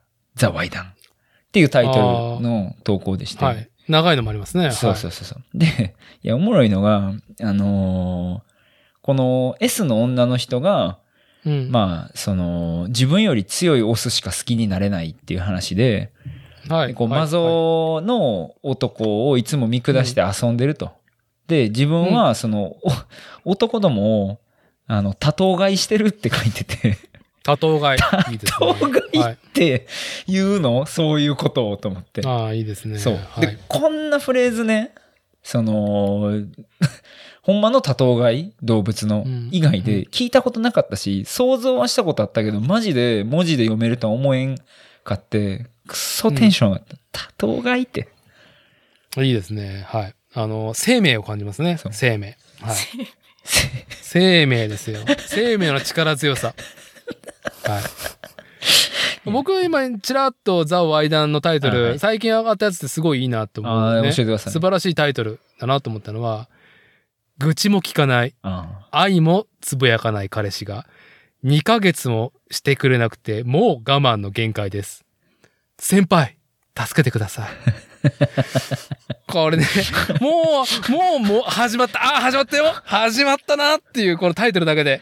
あの、なんか、月並みな前提をね、こう流れてたら最後でなんか、急展開がタイトルでもうすでにあるっていう。すげえな。ねはいゴリラがガッツポーズしてるもんな、その裏で。ぐっ、ぐっ、ぐっと、てしてる人ねぐっと拳を、よしって。よし。よしいいぞよしいいぞって。そう、まあ、そんなね、話をしてたんですけど、はい。俺のシモはもうもう明るくないと。なるほど。もうちょっとなんかこう、明るいシモはない、ないっていうか、明るいシモでもええやないかっていうのが妻の意見で、明るいしも、はい。そう。なんか、コンテンツ消費してるんかなって妻の人にさっき聞いてたんですよ。っなるほど。はい。ていう。なんか消費してるっていうか、え、なんか、コッシーが最初に、ワイダンって、ザ・ワイダンって知ってるっていう話をしてきて、うんうん。うん。で、そのなんか、えっ、と、まあ、そのポインティっていう方が経営してるんですけど、はい。えっ、と、そのご本人のアカウントもあれば、ザワイダンのアカウントもあるし、でで、なんかそれぞれアカウントがあって、私ザワイダンはフォローしてないんですけど、はい。ポインティさんのをフォローしてて、はい。で、まあそのご本人がもちろん RT するんで、で、タイミング良ければ読むっていう感じなんですけど、うん、うん、うん。で、まあ、そのコッシーがザワイダン見つけた後にこういろいろ飛んでて、ポインティさんのアカウントに行った時に、うん、あの、まあ、知り合いがフォローしてたら誰々がフォローしてますって出るじゃないですか。出ますね。あの、アイコンがポインポインポインと出ますね。で その中に私があって、あ、箱がある、箱があるじゃない？か、みたい読めって。で、なんかそれですげえビビったみたいな話をさっきしてて、な。はい、はい。ね。あの、じっとり、あの、湿度の高いマインドで、こう、広げていったら、あれ？みたいな。そう。げ現実みたいな、現実が近いみたいな。嫁に知られてた俺見てることって思ってこう、ちょっと怖くなったみたいな。い、や、まあ俺逆に俺が知ったんやけどぐらいの話で。はい。はい。なるほどね。で、なんかポインティさん、なんかそのザ・ワイダンは、多分や、比較的最近始まったんですけど、ん。なんかもともとワイダンバーっていうのを多分、始めるみたいな感じで、うん。ワイダンバうん。ー。ワイダンのバあそう、ワイダンをするバー、ワイダン、お客さんがワイダンをしに来るっていう はいバーを最初はい作られてたんですよ。れ。生きそれは、あの、リアルのフィジカルなあそうフィジカルでフィジなんですね。はい。いでもなんかこの人自体がその、性をもっと面白く話したいみたいな 感じだったんで、はい。すげえいいなって思って、私はこのご本人のアカウントだけフォローしてて。うんうんうんうん。で、え？うん。でもな、そう、コッシーが、その、まあ、ザ・ワイダンを、こう、まあ、文章がいいとか、うん。そういう話をして、で、まあ、はい。たまに、こう、同僚の 男性に送ってるみたいな。ちょっと投げつけてるんですよ、ワイダンを。ああ、いいで、だ、す、すっごいいいことですよ、それ。あのー、なんつったら、笑い飯の哲夫が最近さ、あの、塾、塾、低価格塾をやってるって話題になってるのあーありましたねうん、やっぱ、その、教育に、えっ、と、格差があってはいけない。はいはい。格差があるのはおかしいっていうことで、うん低価格の塾をね、大阪でやってるって話あるじゃん。うんうんまあ、運営は、まあ、投げていて、まあど、どちらかというと投資をしてると。はいはい。いいですね。うん。で、で、その、投資のバックは何があるんですかっていうことに対して、うんいや、まあなんかその、そいつらが大きくなって、まあ俺のなんか、ね、話聞きながら肩揉んでくれたらいいかなぐらいのことを言ってるいいな非常にスマートな話はいなんだけど、あの、哲夫氏は、えー、ワイダンっていうか、えー、官能小説を書いてるの。へえ。へえ。僕読んだことないからね、まだ。まあ気になってるんだけどう。んで、あの、なんか若い子にもっと自分の中に練り上げてほしいと。うん。ー、その。今インターネットでね、そう、パッとさ、もうなんかもう全部分かっちゃうじゃん。もう全部。全部映像とか、音声とか、もういろいろ。もう、こういろんなその性に対することは、こう、絵で見れるけど、そうじゃなくて、外からじゃなくて、もう自ら内側に練り上げろ。練り上げてほしいっていう意味で書いてんだって。へえ。官能小説を。さすが教育をね、あのー掲げてる。でしかもあの、仏教のね、ああ、そうですよね。あのーポッドキャスト仏教。はい。聞いてます、聞いてます。あの、仏教協会公演の、あれいいですね。はい仏教協会公演って。うん軽い、軽いっていうね。いいっすね、あれ。好き好き。はい。いや、なんかね、本当に、そう、あのーそういう、な文字、文字っすね。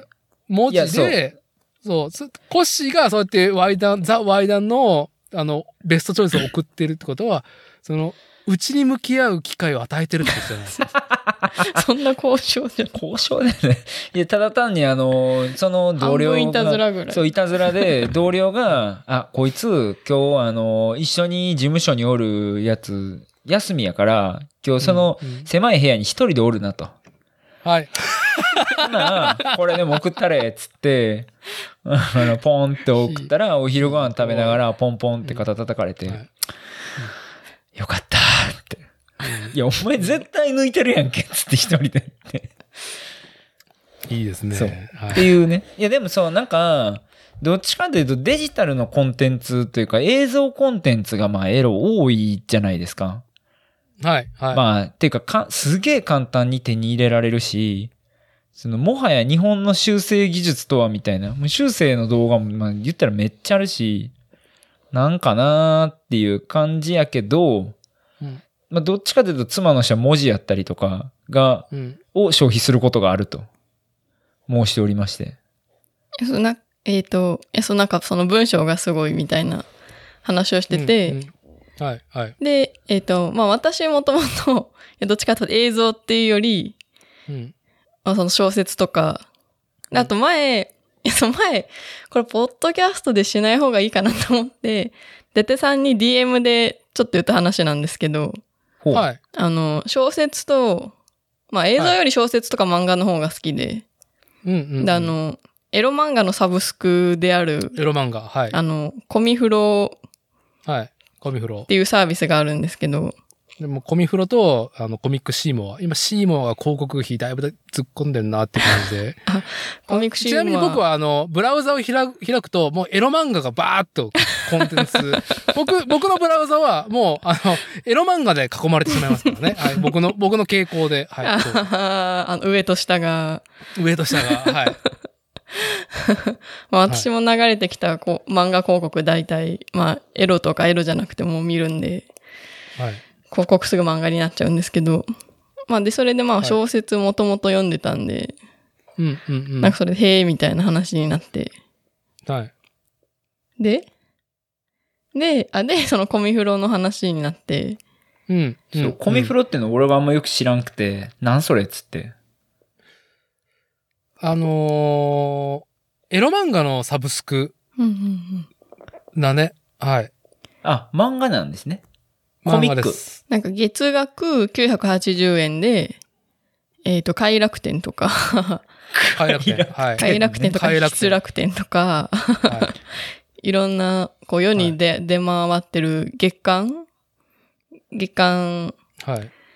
エロ漫画を読めるっていうサービスなんですけど、はい。はい。各作品の最後にコメントがつけれるようになってて、はい。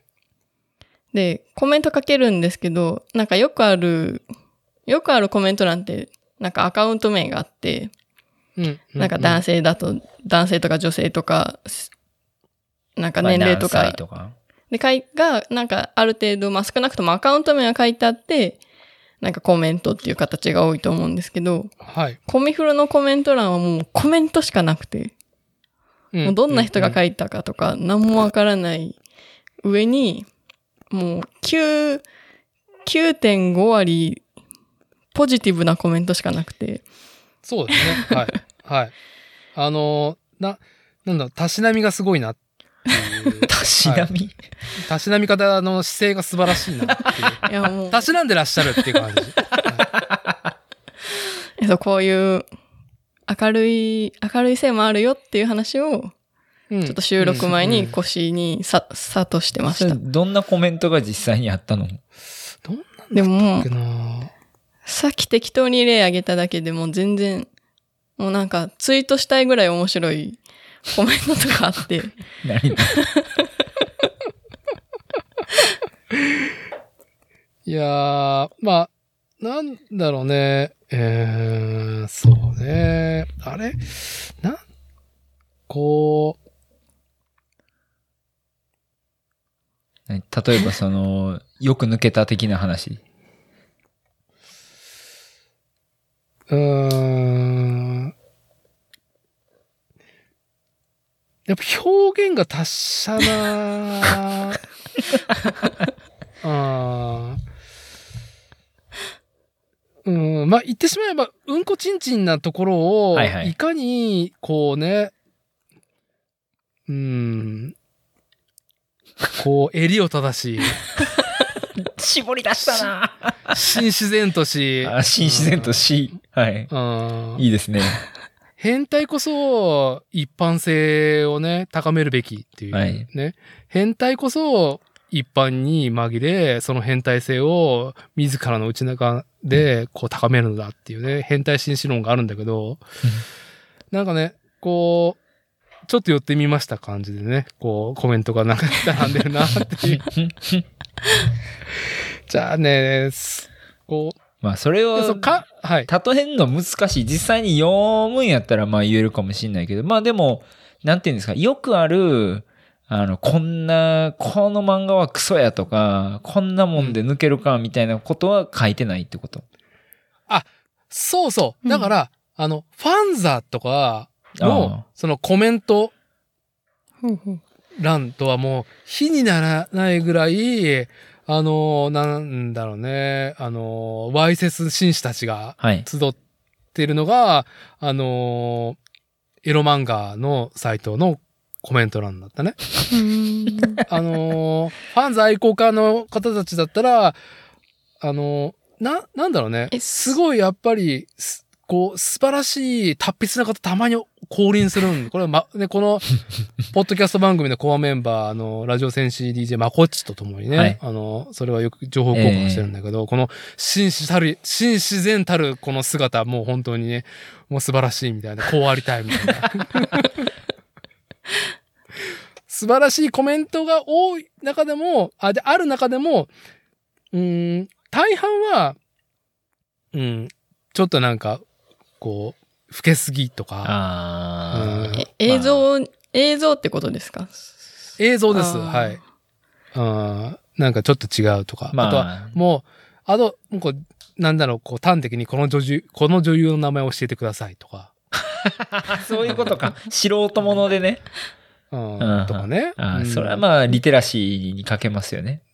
そうじゃなくて、たまにそういう中でも、なんか、さっそうと爽やかな、爽やかな風がやってきたな、みたいなコメントが、こう、ポンと来る時があるから、それが集約されてた感じ。ああ、うんエロ漫画。確かなんに。うんなんかその、と、完全に匿名なのに、完全に匿名なのに9割ポジティブなことしか書いてないのすごいなって今改めて思いました。うーん、なんかね、その、漫画もそうなんだけど、うん。あの、んな、漫画だとネームになるわけね。え要はその、なんだろう、こう、エロバトルゲージの高さっていうのが、なんだろう、画力ではなく、はい。そのネーム、やっぱ物語と、その絵のちょっとした仕草だったりとか。そのは事前事後の、その、ありようだったりとか、うんうんいはいはいはい。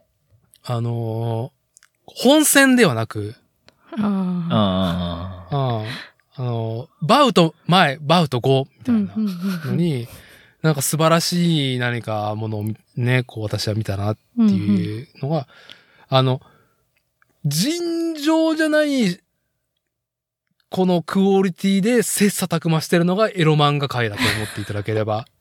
え、どういうことどういうこと？ちょっとなんかイメージがわからへんねんけど、なんかわかる？いや、私はわかるけど、これ以上さらに説明は私にはできない。わかってんねん1話、い1話完結、ですとはい。大体ね。はいうん。ああの、まあ、気象転結がすごい勢いで終わるわけね。ああ、なるほど。うんはい。もう、本当にあの、映像になると、1タイトルさ、1タイトル？2時間とかあるわけね。3バウト2時間とか普通なの。映像媒体になると。あの、エロは。はいはいはいはい。エロ漫画は、その、1話、十何ページとかうんうん。で、気象転結があるところに、こう、やっぱ言葉だよね。絵もそうだけど言葉。まあまあまあ、セリフってことですよね。そう。そこがギュンギュンに詰めれないし、まあ、絵でも見せるっていうことができるのが漫画の魅力なんだけど、うんそこの表現力が、あの、なん、こう、なんつったらこう、じゃあ、エロを裏とすると、うん。表に、に出てる、市場に出回ってるもの、はい青年誌じゃないものうん。の、と、次元が違うぐらいの、すそう、切磋琢磨がされており、ああ、なるほど。で、成人誌出身の癖をそのまま引っ提げて表に出る作家がやばいっていうので、結構僕らはああ、なるほど転んで。なるほど。いて、追ってみるとやっぱエロ漫画が書いてた。あうーんだったりとか、それなんかあの、シーモがあの、シーモネータやったみたいな話ですよね。ああ、遠くない、うん遠くない、ちょっと遠くははないですよね。遠くはない。なるほどねはない。はいはい。はい。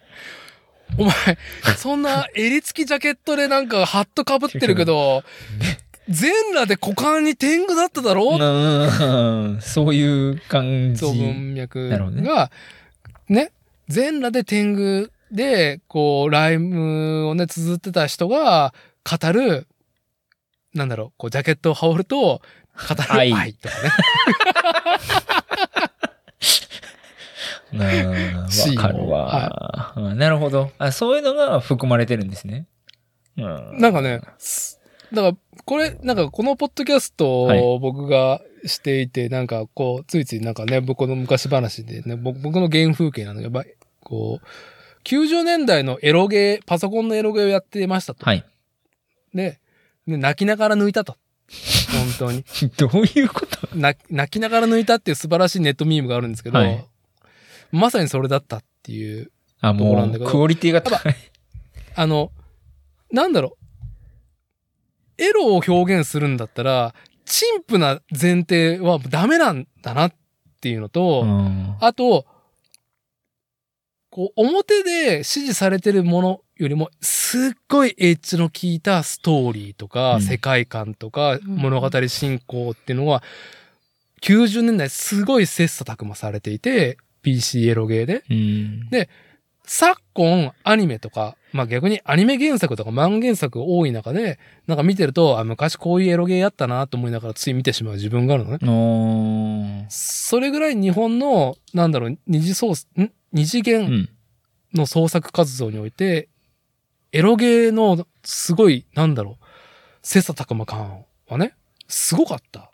うんと思うしまあ今だと、その、鬼滅の刃をね、こう映像化してる、あの、UFO テーブルっていうアニメ制作会社うんは、まあ、フェイトっていうアダルトゲームを高クオリティでアニメでやったっていう実力を見てもらってたから、鬼滅の刃のオファーが来てるから、あ、そうなんですね。。アニプレックスから。へえ。ね、そこでやっぱ、こう絶対フェイトっていうアダルト PC ゲーを高クオリティでやり直した。やり直したからね、しかも。一回アニメ化してるから。やり直したら、我々の実力をこう広く示せるっていう、その、なんだろう、うん、考えもあったんだと思うし、うん想像だけどね。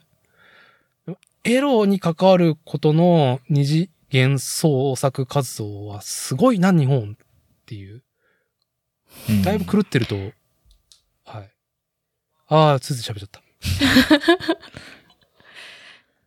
そうなん何の話してたっけ？いや、まあ、俺はそあの、となんていうんですか。映像やけど、映像を暗い部屋で一人で静かに消費するけど、まあ、妻はそうじゃないぞと。あ、てか、そうそう。いや、基本的にコシ下ネタ話さないんですよ。な言わないね。なるほど。はい。だからあん、基本あんま好きじゃないのかなって思ってて、いや、だから、別にコミンフロ見るからって、毎回抜いてるわけじゃないじゃないですか。ただ、あの、ま、いや、お、おそれは分からない。それは人によると思う。それは、それはわからない。いや、失礼しました。まあ単純に漫画として消費する時の方がまあ多いから、そしたらもう、もうどっちかというとコメント読みに行くみたいなぐらいのなるほどあれになってて。なるほど。なんかもう面白いコメントが見るたびに腰に言いたいなって思うんですけど、でもこの人喋らないから嫌いかなって思って、いや、何も言ってなかったんですけど。俺たちの 憂いの話やないか。あの奥様、まず、エロが嫌いな男性は本当に少数派だと思うんで、そうよ。はい。いや、なんかこう別嫌いじゃなくてもこう、人に話すのはちょっとみ表。表、表だってね。そう表だってそうね。低層観念が人によって違う。から、こう、そんな話を、まあ、仮に夫婦間でもやっぱこう、して良いものかみたいな。逆逆に夫婦、いや、逆に夫婦だからいいかなって思ってたけど、それでもなんかたまに振ると、うん、うん、みたいな感じだったから、もうやめとこって思ってたら、こう、純ワイダン、あーザワイダンの話を今日してきたから、なるほど、なるほど。おってほ思って。ほーって、ほほー。そこの扉を開けただからね、この、要は何やっていうと、僕の持ってる低層観念というか、そういうものと、妻の持ってる感覚が違うってギャップがあって、そこうんのうん、こう、扉を開いてもらってもいいし、好きにしてくれっていう、うまくや、なんていうんですかね。その間を取ってほしいというかね。あーいや、じゃあ、その、明るいエロっ。ていうのをぼんやり言われたときうに、ん。まず浮かんだこと、はい。明るいエロとインターネットね。あでうんうちの夫婦でよく話題にし、よくっていうか、た出うるん。名作があるんですよ。うん。タンブラーで流れてくる。タンブラタンブー。ラーありそう。タンブタンブラー。はいあの、まあ、一番有名なのはさ、はあの、ずーっとさ、抜かずにいたらさ、あの、あの、関取、相撲の 関取の肌を見たらなんかちょっと、おっきしたっていうさ、ええ流れてくるじゃん。あるあるえーあるあるこれ伝統じゃん。わかるわかる そう。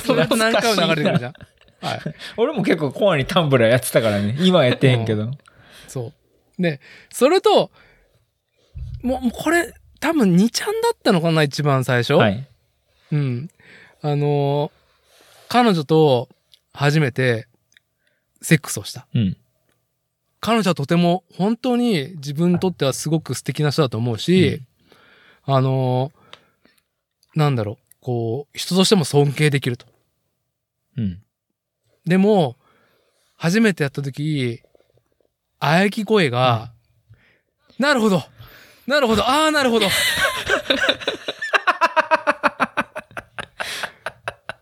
だったの最で、悪やなどうしても無理で別れたっていうのが、まあ僕のタンブラーにも定期に流れてくるし、妻のタンブラーにも定期に流れてきて、あの、ああ、これは、ああ、なるほど案件だねっていう共通意識でエロを、はい。あーあ、そういうの欲しいわ。そう、そういうのの、なんていうんですか、共通の話題というか、あ、これあれやねっていうの欲しいわ。これでもね、これすこ、これになんか、くる、なんかこう、比類するようなものっ。てなんかないなしかし、明るいエロって何って、よう分からへんのよね。はあ、だからうちの妻とハコちゃんは結構近い傾向があって、はいで、それは、えーっと、漫画で、えっと、これは表の漫画ですね。はいうん。えなんだっけ？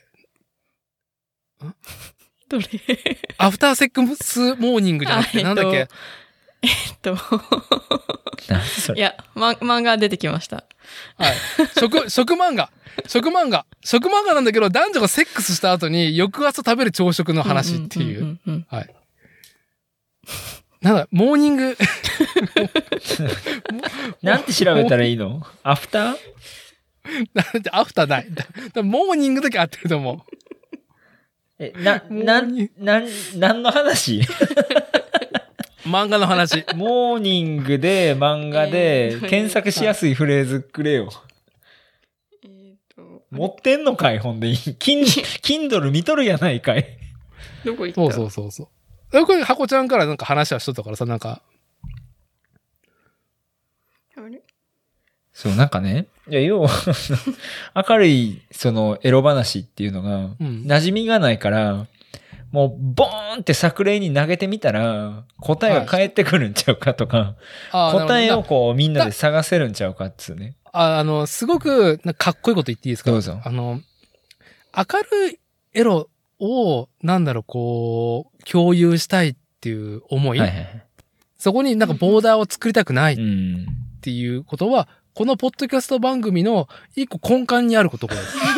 まあだって、地域創生つって言ってるしなーつう。あの、はい、あの、なんかねあ、こう、お耳苦しいことをね、あ特にあの、初体を持った、あの、まこっちとね、こう、まあ結構ね、ファンザの話をしてるとか、うん、してる。あれは、あれは、なんだろう、その、世の中さ、こう、表に出すものは、こう、ある程度整えるっていうこと？うん。例えば、もしかしたら数字を追いたいのかもしれないし、うんその番組が勃興した理由としてね、うん。広がりを求めたい。つながりを求めたいってなんか目的がある中で、やっぱエロとかさ、外した方がいいじゃん。なあ、まあね。。襟を正すとね。うん。でもそんなんさ、もうあるじゃん。うん。まあまあ。それよりも、こう、ね、我々世代のおっさんがファンザっていうものをどう見てるかっていうのを、カジュアルにファンザの話してるっすもんね。そうそうそう、あの、どういうふうに眺めてるかっていうことをやっぱり共有しにくいじゃん。はいはいはい。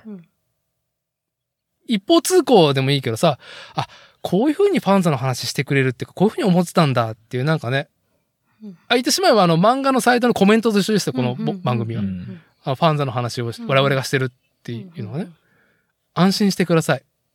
あなただけじゃないですよ。君は一人ぼっちじゃないっていう。ああ、なるほどね。はい。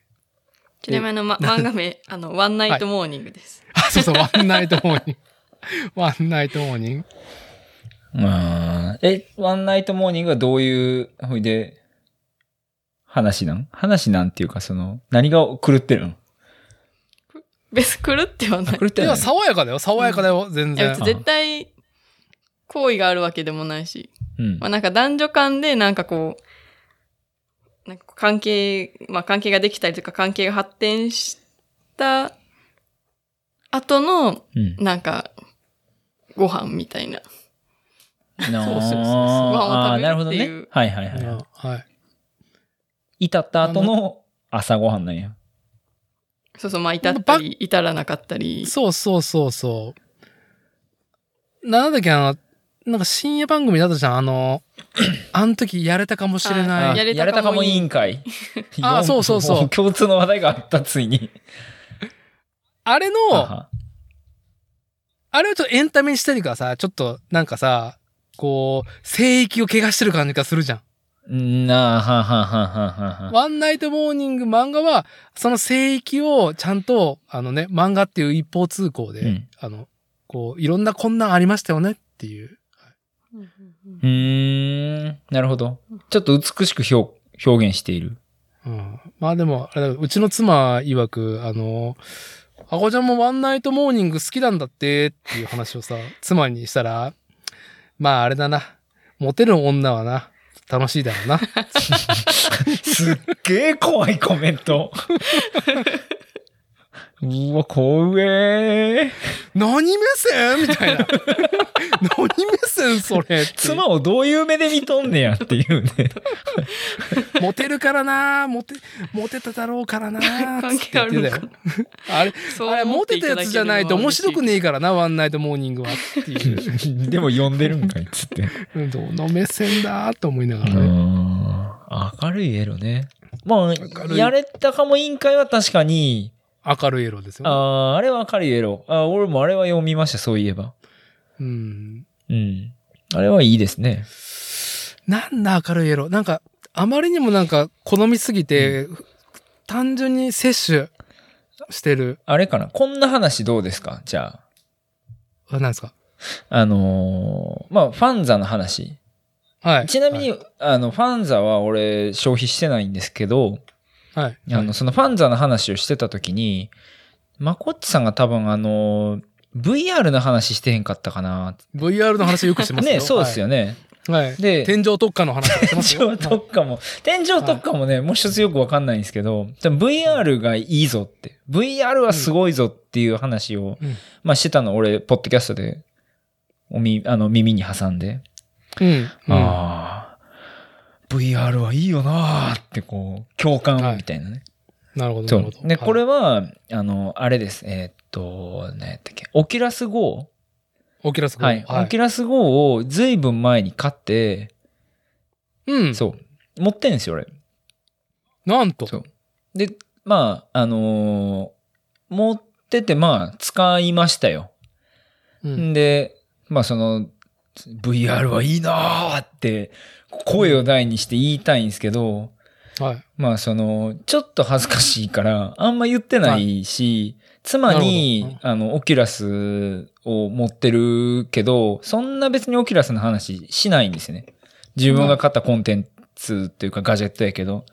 うん。うん。で、まあ、まあでも、定期的に、あのーあれですよ。お世話になっておりますよ、 Oculus Go。なるほど。はい。で、うちやお世話になってるが深いですね。大変お世話になっております。はいうちあの、プロジェクターで大画面あるから、別に、うん。オキュラスであの、あの重たいのしょって映画見んでもいいんですよね、別に。なるほど、うんなるほど。はいで、もお世話になっておりますっていうところで、はい。で、その、まあ、いいけどそれを言ってへんかったんですけど、うん何やったっけな、この前、友達のお家に、妻と一緒、妻も一緒にカレー会にお邪魔したんですよね。うん。うん。で、なんかその、えっと、ダイエットかなんかの話になって、はい。みんなでわーってカレー6人、7人とかで食ってるところで。うん。で、なんかそのダイエットにいい器具を見つけてんみたいな話をしてた時に、あの、オキュラスってあるやん、みたいな。Oculus？ああ Oculus 知お知ってるけど知らん？ Oculus？みたいな顔してた Oculus、なんか、き、いやーみたいな顔してるんですけど、あの、うん Oculus を なんか持って、あの、多分 Oculus Quest かなんか、両手に持ってこう、こう、はい運動ができるみたいなやつもあるんですよね、あれ。うんうんで、それが結構あの表の面あそうなんですよ。はい。はい。あ、それがメインでっか。はうんそそれを持って、こうやって動いて、こんなんしたら、あのーできんねんで、みたいな話をめっちゃしてやって、でもうん全然覚えてないんですけど、その前のカレー会で、俺もオキュラス持ってるって言ってたっぽくて、あれちゃん、コッシーもオキュラス持ってるやんな、みたいな感じで振られて、はい。あー、そうやね、ネットフリックスとか見てるよ、みたいな。うんっていうのを妻の前で、あの、全開で嘘ついたっていうのは、明るいエロの話ですかこれは。恥ずかしい話ですか？ただの。まあ、恥ずかしい話だけど、まあ、言うたらええのになと思って。こう、売談のなんか入り口には全然いい、いいと思いますよ。時にごっつい不甲斐なかったなつってこう、なんか明るい感じの、あの、キャピ、キャピキャピしたっつうかなんかこう、綺麗めのカップルた何人みたいな感じに呼ばれてたから、はい。そはいんなとこで養子もの話できひんし、その、まさかオキュラスはもう、あの、抜き専門ですとも言われへんから。いやーでも難しい。みたいなどういうか、どういうカードを切る？あのね、えぐいカードしか持ってないんですよね。なんかこれ切ったら、あのー全部流せるみたいなカードしか俺手元に札になくて、はいその、なんて言うんですか？あのーリバースみたいなカードないんですよ。なんか可愛いカード、やつがないんですよね。うーん。いやななんか、ぼ、僕は、あ、どどうぞどうぞ。うん、うん、えっと、いや、赤、赤、なんかこう、いや、エロは一人で、一人でこう、する、考えるものやみたいな感じだったんで、うん、うん。エロをこう、楽しく明るく話しても、ええんやでっていう感じの意味だ、意味なん、意味だったんですけど、はい。えっ、と、うん。な、えっ、と、でも、エロを楽しく明るくする場所は選んだ方がいいよって、思い、あいや、それやったら俺はもう完全に選べてたよ。絶対俺あの時ネットフリックスって言いながら目は泳いでへんかったと思うし。うんいやいや、まあ、いい、うん正しいいいと思う。正しいいいと思う。正しい正しい正しい。はい。あのあのメンバーの中で作例を聞いてる人がいませんようにっていう願いだけですよ。な、なるほどね。はいまあ、ね、変態紳士同盟で言うと、はいほうほう、腰山くん、オーキュラスを持ってるのかね？って心の中で思ってる 旦那様は、うんスマートにしてる中でもね、うんほうほう、持ってるのかね？っていう何人か思ったっていうことで。はい。まあ、文文脈ですよ。なるほどね文脈はいはい文脈を感じ取ってる人がいいる中で。もう必死。あのーなんだろう。一個あるのは、最近なんかエロを表現する上での、はいこう、いい、なんか、なんだろう、こう表現として。オブラートみたいなもんですか？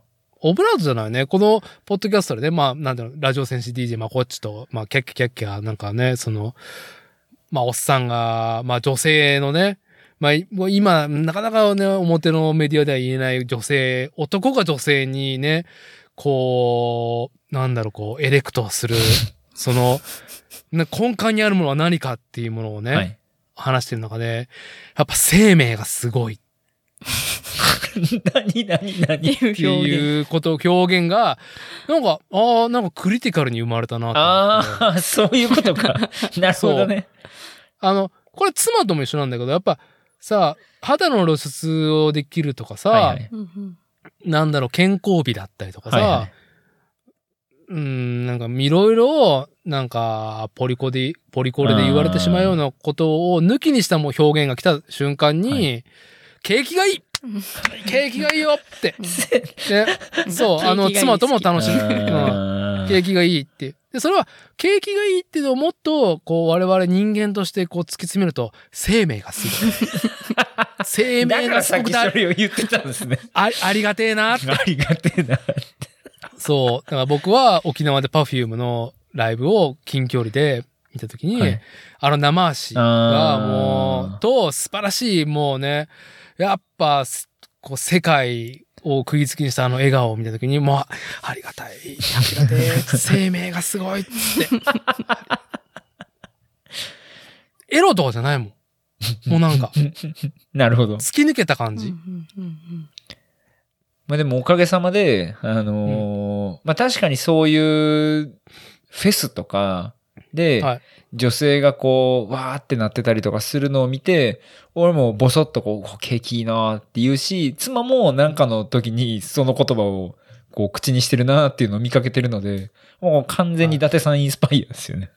はい。いや、もう景気がいいってとこで。まあちょっと Y 談とはちょっと外れてしまいましたけど、はいはいまあ、テクニックの話というか、まあ、まあ、僕の思考になってしまうんですけど、はいあのーエロというものが非常に大事なものだぞっていうことを崇高に語るっていうテクニックがありましてう、ん。まあまあ僕はまあアニメが好きですと。はい。で、あのーやっぱり、もし無人島に流された時に、一個だけアニメタイトル持ってっていいよって言われたら何にしようかなっていう問いを、はい毎朝毎朝してるんですよ。毎朝。毎朝してんねんや。そのね。で、その中で揺らぎがあるタイトルが、まあ3つ4つある中で、はいついに僕は水星のガルガンティアっていうタイトルを、ブルーレイボックス念願のやつを買ったんですよ。うん。中古で、あ ?4 万5千円が7千円だったから、おお。これですね。で水星のガルガンディア。水星のガルガンテあ、ィアも。ティアね。はい。はい。えーっと、まあ、結構ジブリをのスタジオでやってた人が初めてのオリジナルストーリー、うーん。監督がね。ね。で、まあこれは別にその監督自身もこのタイトル自身もその後こう継続もしなかったし、劇場版作ったけどね、うん。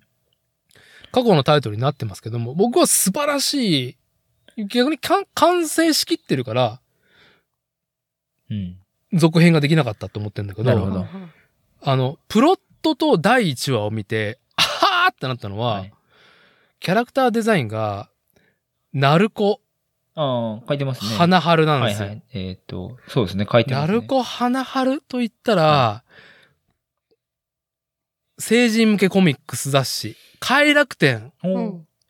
の表紙をずっと飾ってた作家なんですよ。で、それも、結構、ね、僕男子ですよ。まあおじさんですけど、男性として、やっぱちょっとね、先生とはちょっとあんまり思考が合わないなっていう結構エッジの効いた思考の作品が多くて、これか。ほんまやな。うん。ううんほんまや、快楽、快楽天もう読まれへんくなってるぐらいでかいな。はい。あのーそういうこはい。そんなね、えー、ナルコ先生がキャラクターデザインしているタイトルで、で、水星のガルガンティアっていうのは、まあ、SF なんだけども、こう、人が生きていくとは、人間とは、生命とはっていうのがテーマになってるのうね。ん。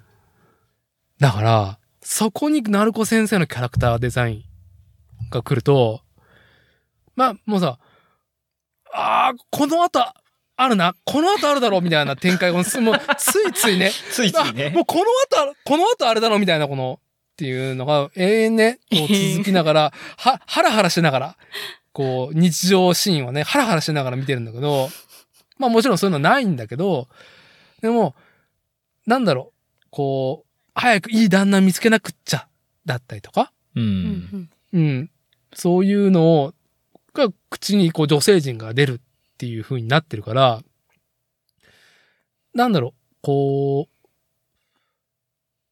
生命を考える上でそれを外せませんよねっていう上では、ナルコ先生の起用っていうのは非常になんか重要なその要素になっているうん。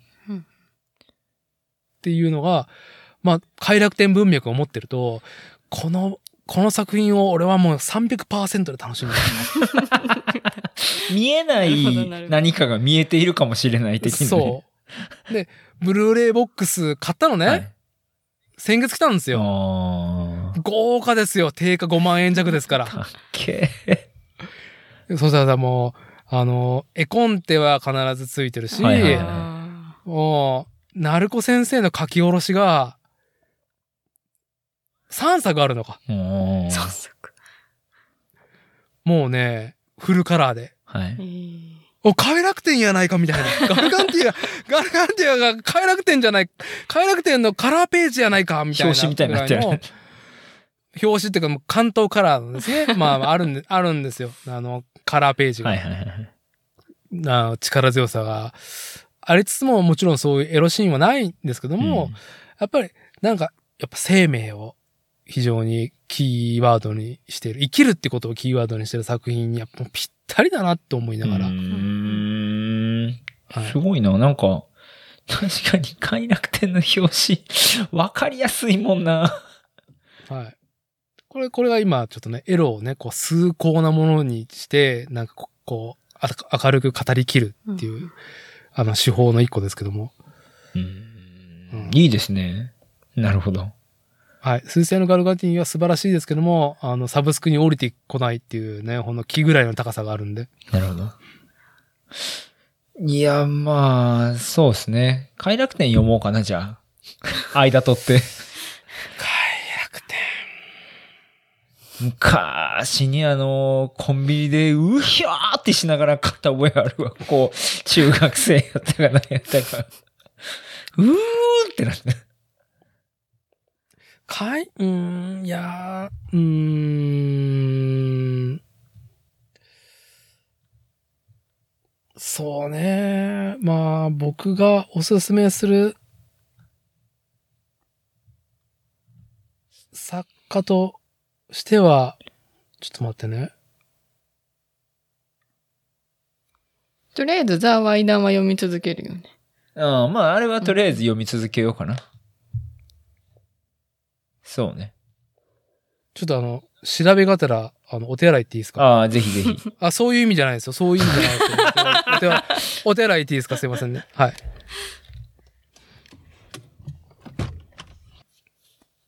てか、ちなみになんだっけ、この VR のやつ。あ、オキュラスオキュラスで、うん。AV 見たって最初の方に言ったよ、私に。マジで、うんせやったっけ？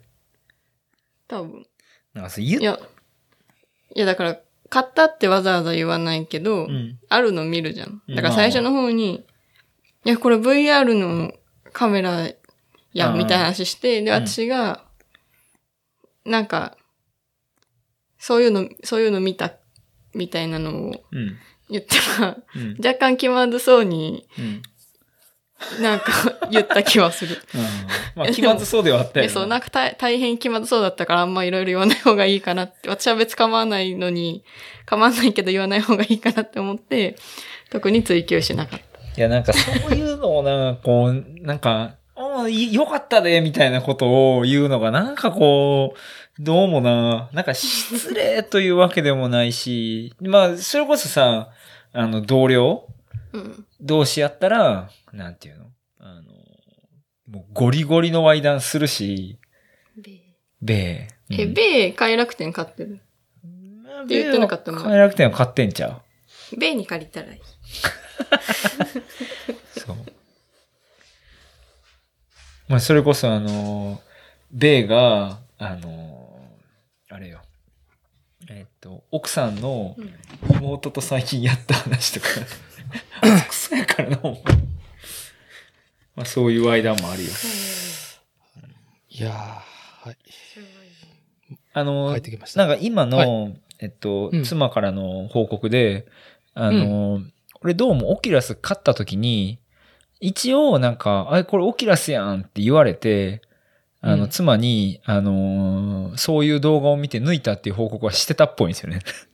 あ、なるほど。いち早く。わ私あがの、え、なんかそういうの見たって言ったら気まずそうに、なんか、言って、言言ってました。そう。いや、今、まずね、僕が今聞いて思ったのは、は羨ましい。僕、あれ、VR 未未経験だから。あーあー、そうなんですか？そう、天井特化の話をはい。まごっちとしてるけど、はい。もう、天井特化っていうタイトルだけでも何をその監督がしようとしてるかっていうのがもう想像でき、うん。まこっちに、ね、想像だけで僕がね、うん。まこっちに、あれだろ？上から垂れ下がる髪の毛のに香りがするんだろつって、する するって。まあ、確かにこう、息遣いとかはこう、わかるかもしれへんなっていう。はい。はい。香りがするっていうのね。そうですか。羨ましいなっていうところで。じゃあちょっと、あの、はい。一個ね。はい。まあお、まずお二人に、おすすめというか、僕のすげえなと思ってる作家。うんうん。まあ、表と裏と分けるとしたら、はいはい。道をね、裏の本当にすごい作家と思ってるのは、幾花新色。ああ、行く花に色あったあった。はいはい。はい。えーでも、お気に入りしたことあるかな？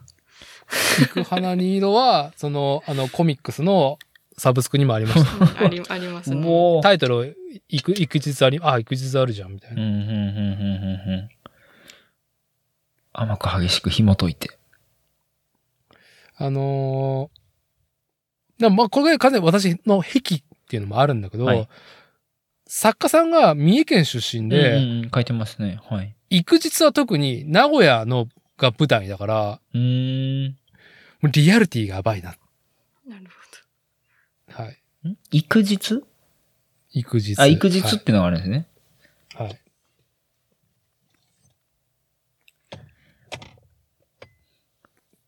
育日、ん？あ、ほんまや。目数全裸やし。はい。なるほど。すごい。まあ、まあ、まずデッサン力と、普通になんかあの、表の方でもコミック書いてるんだけど、うんうんやっぱなんか女性の可愛らしさの描くのすごく天才だなと思ってる。めちゃめちゃ絵うまいな。めちゃくちゃうまいよ。ええなん、かあの、エロ漫画でも細分化して、体描けない作家さんとかいるから、うん体専門の、エロの体描く専門の人もいるし、ネームを描けるけど、からエエロシーンが描けないっていう人がいる。はいはいはいはい。うん中でこの人は違うと思う。なんか、すげえスローペースで描いてるから。うーん。働きながら描いてんじゃないかな。あ、普通の仕事しながら書いてるってことですね。へうん。え専業じゃないと思う、このペースは。すごいおす、なんかたまにしか描かないうから。ーん。なんかリアルやなものすごい人間っぽいなこの体の描き方が。体の描き方もそうだし、もう話がある。あるわ。あるあるあるよ。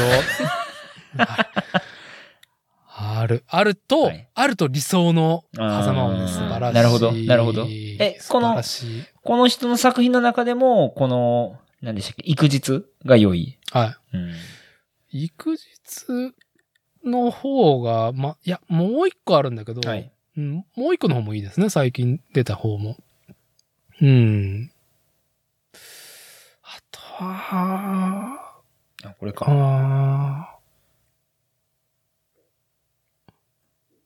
もうなんか、そうね。まあ、ああいうのあったなとか、あん時俺いけたんと違うかなっていうのを、こう思い出してくれる 作品ですね。うーん。ちょっと、欲しいものリスト入れようかな。コミック快楽天、作家。はい。うんなるほど。でも明るい。でも明るいエロの話をしたいというか、明るいエロの話ができる場がなかなかねっていう。なんかね、今ちょっと思ってたけど、こう、えっと、例えば、じゃあそのさっきのオキュラスの話も、あの、だいぶ自分の中でこう、あの、オブラートに包むというか、うんうまくこう、あの、表現を濁してるつもりなんですけど、うんこう本能的に生々しく語りたくなるんですよね。な、なんていうんですかね。ワイダンってやっぱ、こう生々しく語るから笑えるし、その、おもろいというか、なんか、そこをこう、あの、う例えばその、ナーティの上手な言葉で、こう、濁しゃいいのに、わざとえぐみのある言葉を使ってしまったりする癖がある？自分の中で。まあ、それは関西人としての、なんか、特性でもあこれるんじゃないのがな、これがいかんな、つう。もしかしたらそれは照れ隠しなのかもしれないし、えぐい方に行って。ああ、なるほど。うーん、わかる。でも難しい。そう。だからそれが、あうまくいってないなって今思ったんですよ。なんか、こう、連れとかとするワイダンは、うんなんかこう、自分を、あの、落として、えーこんなことあったんみたいなのを生々しく語ると笑いが取れるなっていう印象があるんですけど。あーそれをするとあそうそうそうそう。あの、その、コミュニケーションツールとしてのエロそうね。そうそうそうそうそうそう。うん。バンコク共通のね。はがい。対男とか、対、まあ、近い世代のおっさんとかやったら、あの、面白おかしく語れるけど、これが対女性には俺は無理やなってこう。えぐみがすごいわわからんでもないし、その、場うん。と、その秘密クラブうん。まあ、んまあ、講義で秘密クラブになっちゃうよね。まあまあまあまあ、そう。そう他では言えない話みたいなそう、感じだから、ザ・になるしね。ワイダンの、そのね、えー、サイトを運営してる方が、ワイダンバーをやりたかったっていうことは逆になかったからやりたかったっていうことだと思う、お思うし、はいなんかそういう意味で言うと、僕はワイダン虎の穴に1年間、あの、北海道すすきので、やっぱり、はほんまっすよね。い。で、ワイダンしかあらへんでしょ？いや、だってお客さん、だいたい、キャバクラ、あ、キャバクラはちなみにトップレスだからね、札幌は。へえ？え？あ、そうなんですか？服、服着ないですから、キャバクラは。なんそれ？え、それ現代、現代も？現代もじゃない僕今2000年の情報なんだけど、これは。はへえ。で、まああの、ピンサロソープで働いてる方もお客さんで来てたから、あもうなんか、さあ、で、深夜でしょ、ーはいはい。酒の場でしょ、うんだからもう、なんか前提として、あ、乳首手は強し、みたいな感じでやってくる。乳首手は強し。いいなぁ。ああ、本当みたいな。っていうのを、なんか、あー一年間体験してきて、なんか、まあ面白かったうんっていうのと、なかなかあれは無理だよなっていうのは、その、ああ思う、シャバ、シャバ、シシャバで喋る。るのはね。シャバ、シャバでね。うん。なるほど。難しいけど、まあ、良くない意味で断罪が始まってるからさ、なんか、あ、今？ポリコレ的なもので、うん。月曜日のタワー問題とか、あれ？何それ？いいな、なんて、え 月曜、月曜日のたわわっていう、もともとなんかツイッターで、その月曜日の朝に、胸の大きい、うん。中、あれ、大体高校生かな。まあ制服の女の子が多いんだけど、あ胸の大きい制服の女の子の絵を一枚あげるみたいなアカウントがあって、あー、なるほど。あー、高校生なんや。高校生って決まってるかわかんないけど、まあ学生服が多い未成年記憶。っていうことが言いたいのね。いや別にそれでなんかエロい、エロい絵っていうわいや、エロい絵っていうわ、いや、エロ、ちょっと定義あれですけど、うんなんか脱いでるとかそういうわけではないけど、うん。まあでもとりあえず胸の大きい女の子を月曜日に一枚、ペッて書いてあげるアカウントがあって、うん。で、それが、なんか、私のタイムラインに流れてきてた頃は、なんかそういうな、ただ人気のアカウントがあるぐらいだったけど、なんか気づいたら何年も続いてて、で、な、え、あれ漫画、漫画ってか冊子にな、冊子とか広告になるので、そう、なんか、ってなってるんでしたっけ？フィジカルになるから、それの宣伝で、産経新聞かなんかの広告一面で、うんん？にバンと入ったのが、燃えた。うんまあね、多分、そんなね、体制じゃないと思うんですよ。本当に。な体制ではないと思うんですけど、まあ、話題話題になり、話題になり、炎上し、うんあ。あら。だからなんか、なんだろう、こういう風になる前から、ちょっとやっぱエロのことを話すと、うん、インターネット振る舞いだよね。で SNS 振る舞いだ、こうんれはどちらかというと。ううんん。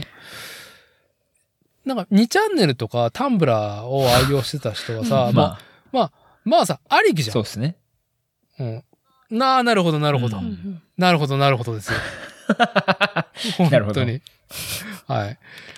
でも、ツイッターっていうなんかこう、ね、オオフィシャルな場とか、うん力なき者の人権を訴える場とかさ、はいはい いうし使い方が、まあ、好きにすりゃいいんだけど、なんかね、そういうポリティカルな問題に対して、まあどちらかというと石を投げたいだけだろお前らっていうところもあるし、はいはいはい投げ、投げれるところがあれば。ってなると、よりこう消極的になっていくのかもしれないけど、僕のツイッターのタイムラインはもう本当に、なんだろう、自由な表現がいっぱい流れてきて、僕のタイムラインはね、いいタイムラインですね。もういいタイムラインですよ。あの、僕のね、本当にブラウザーに、もう、は、もうメインコンテンツの周りは色漫画で囲まれるみたいな感じと一緒で、はい。ツイッターはいい感じ。でも、エロ描いてる人ほど面白いギャグ書く人いないからね。おーなるほど。本当に思う。なんか、エロ描ける人だから表現できる、なんだろう、うん、表向きのことってすごいあると思うんで、うんうんなんか、世の中ってやっぱ綺麗事だけじゃないじゃないですか。うんなんか、なんか綺麗事だけで収まってるものってさ、特にコッシーとかも嫌いでしょ、まあまあまあまあ。そんな、そんなわけあれへんやんってね。そんな、でも、なんか、ちょっと、こう、ニュアンスだけでも、こんな風ですけども、みたいな。頑張りましょう、みたいな提案の方がいいじゃん。まあそうですね。含みを持たせるというか、まあ、そう。それ、それ、なんていうの？あの、まあアイドルうんこせえへんっていう話はちょっと ちゃうかもやけど、はいあの、なんていうんですか？まあアイドルはうんこしなくても別にかまへんのですけど、あの、はい一般市民もうんこしませんみたいな話にまで持っていきたい人は多いですよね。そうですね。記憶するっつうのそっていう話やし。はい。なんかね、こう、うーん、まあこれ、これ完全に癖な話になってしまうから、共有できることかどうかはわかんないけど、うん。なんかやっぱり漂白されてるものって僕はでもなんかもうダメなんですよね。漂真っしあ漂白。あ漂白？漂白。漂漂白剤で真っ白にうん。してること、なあ、なるほど。はい。うん。だだ大事だけどね。僕はすぐシミをつけたがるから、表む、表向きじゃないなと思うんで。まあ、じゃなかったら、あの、名古屋の自転車店のことを風俗店って言わんやろうし、あの、三角木馬置かへんやろっていうね。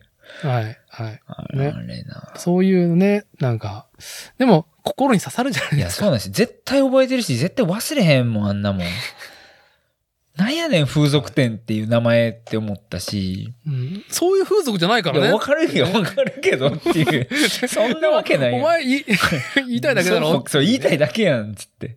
そう、とか、なんか、いや、その辺の、あのーうんこう、言葉の選び方はすごい達者やし、面白いなーって思うけど、達者いや、もうダメ、ダメだと思う。本当は、ね、もう、もっと襟を正して、もっとね、真っ白いシャツを着ないといけなかったはずなんだけど、どうしてもね、柄付きを着てしまいたい。肌柄の、なんかね、花が、花柄とかね、うーん、なんか、うん、欺瞞だって言いたい性分っていうところはあるんですけど、場ね、なんか、意外とでも難しいな、なんかそう考えると。そうか、でもなんとなく、あのーえーっと、ニュアンスは分かったっすよ。あれあれ。あのー俺のエロの表現はどぎつすぎるから、もうちょっと包むオブラートに包んだりとかしてもいいかなっていうのと、うん、まあ、ワンナイトモーニング読んでないんでしょ？読んでないです、読んでないです。一回見てみてびっくりするよ。うん。え、今、妻に、あの、読めと、あの、Kindle 渡されました。ワンナイトモーニング。はい爽やかな風が。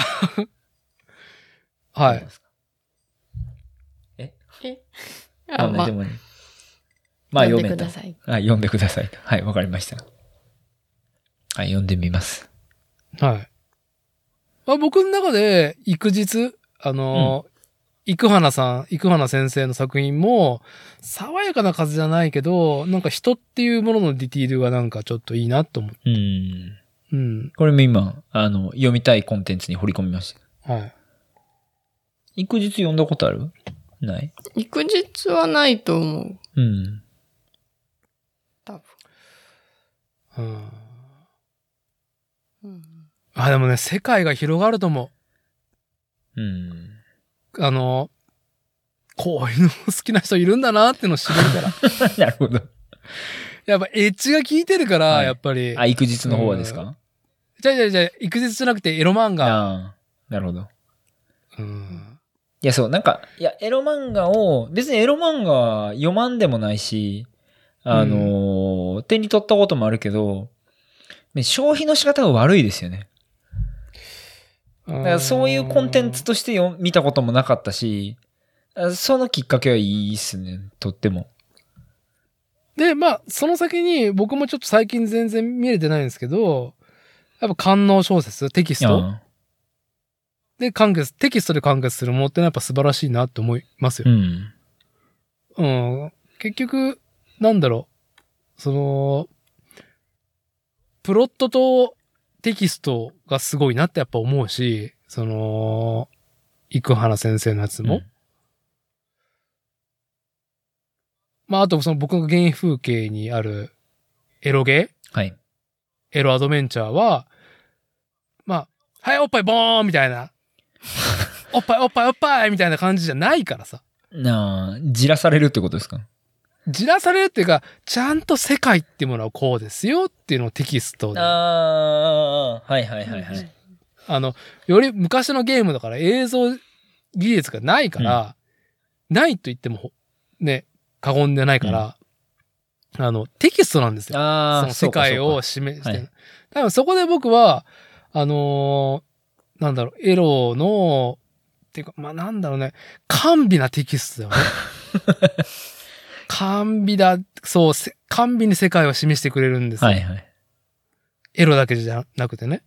まあもうそあのと、なんていうんですか、途中で登場している言葉を読めば、あの、一枚のその女の子がちょっとだけはだけてる写真で、もう全部 3D で脳みその中で動かせるぐらいの感じになああ、そうそう、もうドットがね、なんかこう、シームレスになんかこう、る。ぬるぬる動いてる。ぬるぬる動いてる感じになるというか、はいまあ、あとそのギャグとかも、すっごいゲラゲラ笑えるギャグが満載だったし。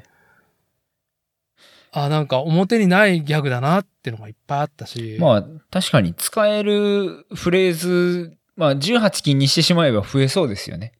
これ言いたいけど、これはあかんな、みたいなことありそうですよね。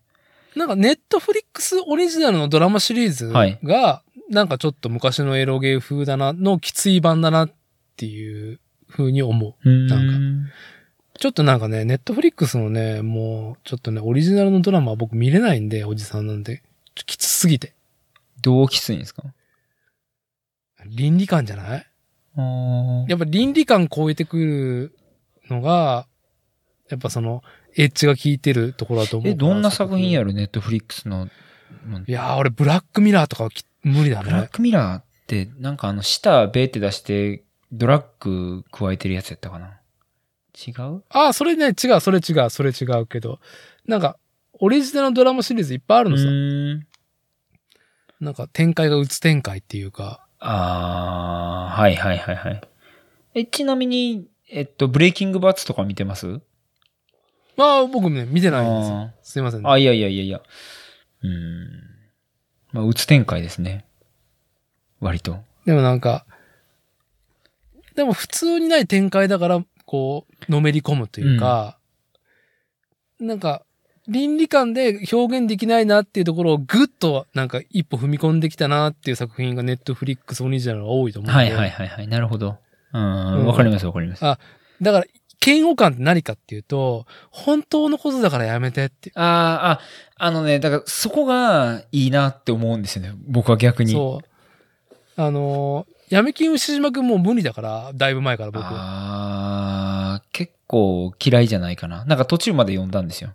うん、なんかファンタジーで見れないから、はあーあーなんか、の、なんだろう。近すぎるノンフィクション。はい。が、というかいや、俺そこは好きかも。うんもう無理だな。好きだった時期があったけど、ちょっとね、無理になっちゃいました。うんあの、来るもちなみに今、途中まで見てます。来る見ましたまだね、あ半分ぐらいです。あ、半分でいいですよ。葬式と結婚式は見たんでしょ？あ、見ました、見ました。え、葬式？葬式って誰の葬式やろ？ああ、ああああ、葬式と結婚式見ましたよ。ああ。あれもう、あれが、あの、来るの醍醐味です。結構前半の。え、どういうこと？それ最後まで見たらわかるって意味ですか？違う違う違う。もうあれで完結してる。あの、来るを書いてる原作者、はいホラー作家の人？うんが、よくぞあれを映像化してくれたっつって、小説家の方がね、いや、もう。俺あれ、なんていうんかな、もう、うわーってなったんですよね。なったでしょ？なった。うわーってなった。あの、煮詰めた感じだったでしょ、うん結婚式したくないってなった。田舎、田舎ほんと嫌だってなったでしょ？葬式はあ、まあ葬式はもうなったっすね。うん、ほんと嫌だ田舎怖い怖い怖い怖い怖い怖いっていう、いう風になるっていうのを、ねちっこく原作が書いており、これ想像だからね。はいで、それをちゃんと忠実に映像化してうると。あ、じゃああれで、うわーってなったのは正解なんや。め正解。っちゃくちゃよかった。で原作、原作者は結婚式と葬式だけ何回も何回も見てるんだって。だいぶ壁がすごいな。だいぶ壁がすごいけど、なあれを描きか、描きたかったっていうののは、なるほどな、とうーん。思うし、いや、もうなんか、まあ、最高ですよ。最後まで見てああ、もう見、まあ、とりあえず見ます。まあ、まだ途中なんで、はい。半分ですね。はい。いやー、まあちょっと、なんかいろいろ話がそれいてやいやいや、ちょっとね、俺がうまく触れなかったですね。あの、ワイダンって聞いて、あの、大きい、半大きいさせた方々には大変申し訳ないなっていう感じです。いやー、でも、ワイダン、ワイダンね。奥、奥様からは、なんか、いはい。や、そういうことじゃないんだけどっていうところはあるんですか？え、うーん、いや、私、私の 思ってたことよりだいぶ壮大な話になったなとは。まあ、ああ、そうですか？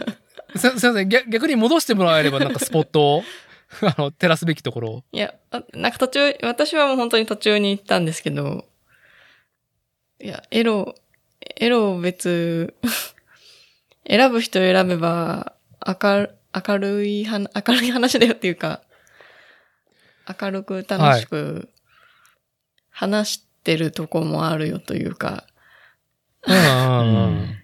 はい。はい。はい。わかります。わかります。はい。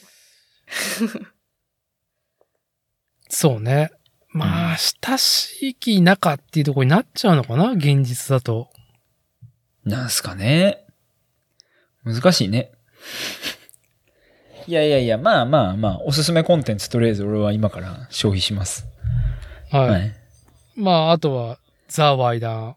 いや、財話談はもう、マジで、めちゃめちゃおもろいからもう、みんな読んでほしいなう、うん文字がいい、本当に。いやーなんか、スマホでのウェブコンテンツの見せ方としてはすげえなと思って。うん、いや、強いですね、これ。うん。そう。あの、縦書きでタイトル始まる。あ、そうそうそうそうそう。うーん、まあなあいや、なんか、いや、本当はちょっと思ってたのは、あの、話が全然違う方向に自分で持ってっちゃったからあれなんですけど、このはいワイダン読んだ時に、あの、うわ、これもダーティーに喋りたいわ、めっちゃおもろいやん、このコンテンツ、つって。はい。でなんかその、あの、最近こう文章を書いていて、あの、はいレビュー記事が多いので、なんて言うんでしょう。まあ、あコッシーがビーバルに寄稿してるやつね。はい。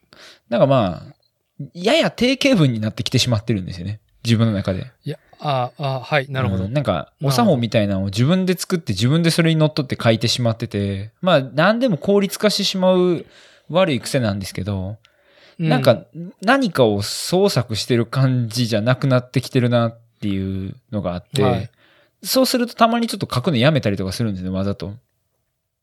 で、なんか、まあコンテンツを、はいあの、消費して、あ、文字書きたいなと思うまで待つみたいな時もあるんですけど、こう、ワイダン読んで、うわ、文字書きてってなったっていう。まあ、全然方向違うけど、なんかもう、まあ、それこそ、多頭がいいっていう言葉使えへんけど、使えないかなみたいな。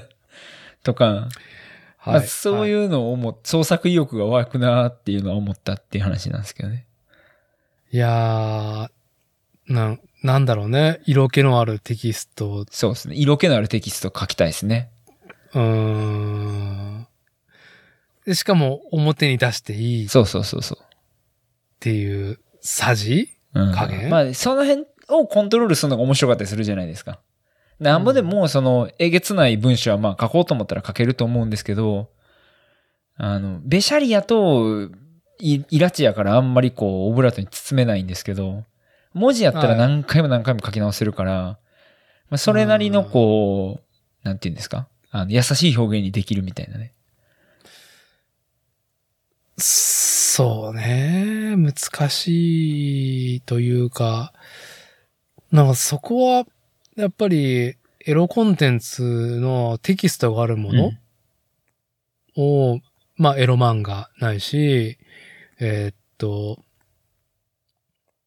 そのワイダーみたいな短いやつ、まあ、でもタンブラー まあ確かにな。とかも結タンブラー構、も来るもんあるもんな。うーん、とか、なんか得意な漢字とかつく使ってるとか変な言い回ししてるわけじゃないのにすげえなって思う文章もあるしさ、まあねなんか奥が深いですねっていうところで、はい。はい。いやあおさんから今回なんか、どうぞどうぞ。わ、わかった。わかったっていうか、わかったいや、要はコッシーに、いやそう、エロ小説を読んでたら多頭買いっていう、やばい表現があったんよみたいな話を、もっと気軽にししていいんだよっていうことを 言いたかった。せやな。ああ、なるほど。なるほどね。私が、こう、はいコミフロにこんなコメントあったんだけど、あったん、あってめっちゃ受けたって今までもっと気軽に言いたかったっていう話かもしれない。気軽に聞きたかったわ。わ確かに。いや、気軽に聞けるような、あの、扉を開いていなかったなっていうのはある。うん。だから、まあ、うちの夫婦はそうかもしれない。うちの妻は絶対そういうの表に出さないんですけど、ええあの、あの、大体、二人で言うときはパソコンに向かいながらなんか、うん、ひでえなこれっつって、ケタケタ笑ってるから、うん、具体的に何かっていうと思いますけど、やっぱそのね、喘ぎ声が、ああ、なるほどなるほど、なるほどなるほど、だった的なね、まあそういう系統のもの。そういう、そういう傾向のやつを世間に対してどうとかとか、うんお食事会の時にどうとかとかじゃなくて、多頭が映画おもろかったってもっと私に気軽に言っていいんだよっていう話だった。っ なるほどね。そう、はい。あの、てことがやっと分かった。この長い1時間半にも及ぶ中途半端なワイダンを通してね。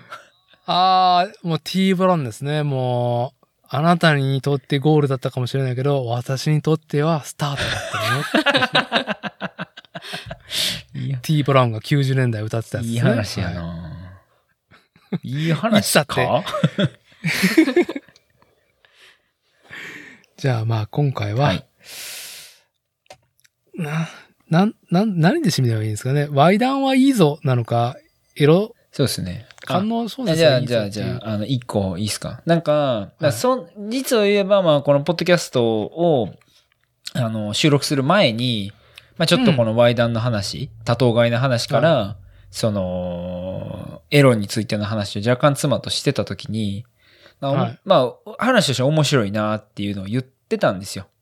だけどはい、俺が悪くて、その、ワイダンをしましょうっていう振りをつけてしまったと。ああ、なるほど。で、はい、その時に、いや、これ、多分、まこっちさん、この話聞いたら、こう、また、次週、ぐぐぐって踏み込んで、いやー、聞いたよって言ってくれるんちゃうかみたいなことも言ってたんですよね。妻と一緒に。ああ、なるほどね。なるほどね。はい。だからはいワイダンってね、っそうて。。あの、謝りたいのは、まこっちさんに、全然、あの、ワイダンじゃなくて、ごめんねっていうのを強くお伝えしたいなっていういやいやいやいや、我々おじさんに、あのーなんだろうね、明るいエロとはっていう、なんか、こう、すごく、な、テーマが、ね、多分ハンドルを握りながら明るいハンドルを握りながら。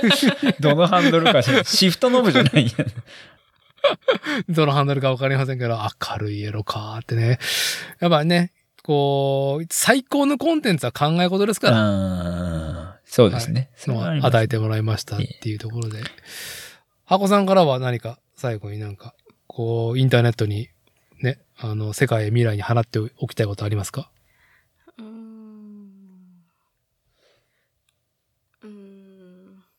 モンキーセンターで一番好きな猿はテナガザルです。もう一回見たい。もう一回見た。それぐらい、そこに30分ぐらいいたな。座って、いや、いなあかーったえ？そう。あ、じゃあもっと寒痛かったっかったんやていう。話。あーやっぱり数ある猿がいる中で、やっぱテナカザルって結構、まあ、バリュー、ネームバリューがあるじゃないですか。うん。うん。さすがテナカザルっうん。ていう、趣。うん。ああ、そうですか。じっとしてたらら見れる。なの、す一瞬通っただけでは多分見れない。あ、早すぎてってこと？いや、まあ、いや、そんなずっと動き回ってるわけじゃない、なかったから。あー、そうやな。あの、テナガザルの腕と尻尾でダイナミックにこう動き回る様がすごい好きなんですけど、ああ、なるほど。はい。まあ、そんなずっと動いてるわけじゃないから、立ち止まってしばらく見た方が良い、良いです。うんうんはいちゃん。ちゃんといいところを、あの、手長ザル100%を存分に楽しみたいっていうところですね。はい、そうです。ああ、まあは、ね、次回はちょっとぜひ我々も、手長ザル100%をね、トグサーできて、あ、100%だね、つって。日本モンキーセンターでちょっとね、はい。楽しめたらと思います。はい。じゃあ、今回の収録は、遺憾なく、猿、ゴリラ。いうのがですね。確かにな。キーワードになった、はい。まあ、まず猿、ゴリラ。まあ、我々の生命の根幹にね、つながるような、非常に有意義な収録になったと思います。はい。ということですね。えー、越山夫妻、今回もありがとうございました。はい、ありがとうございました。はい、次回もよろしくお願いします。ます以上となります。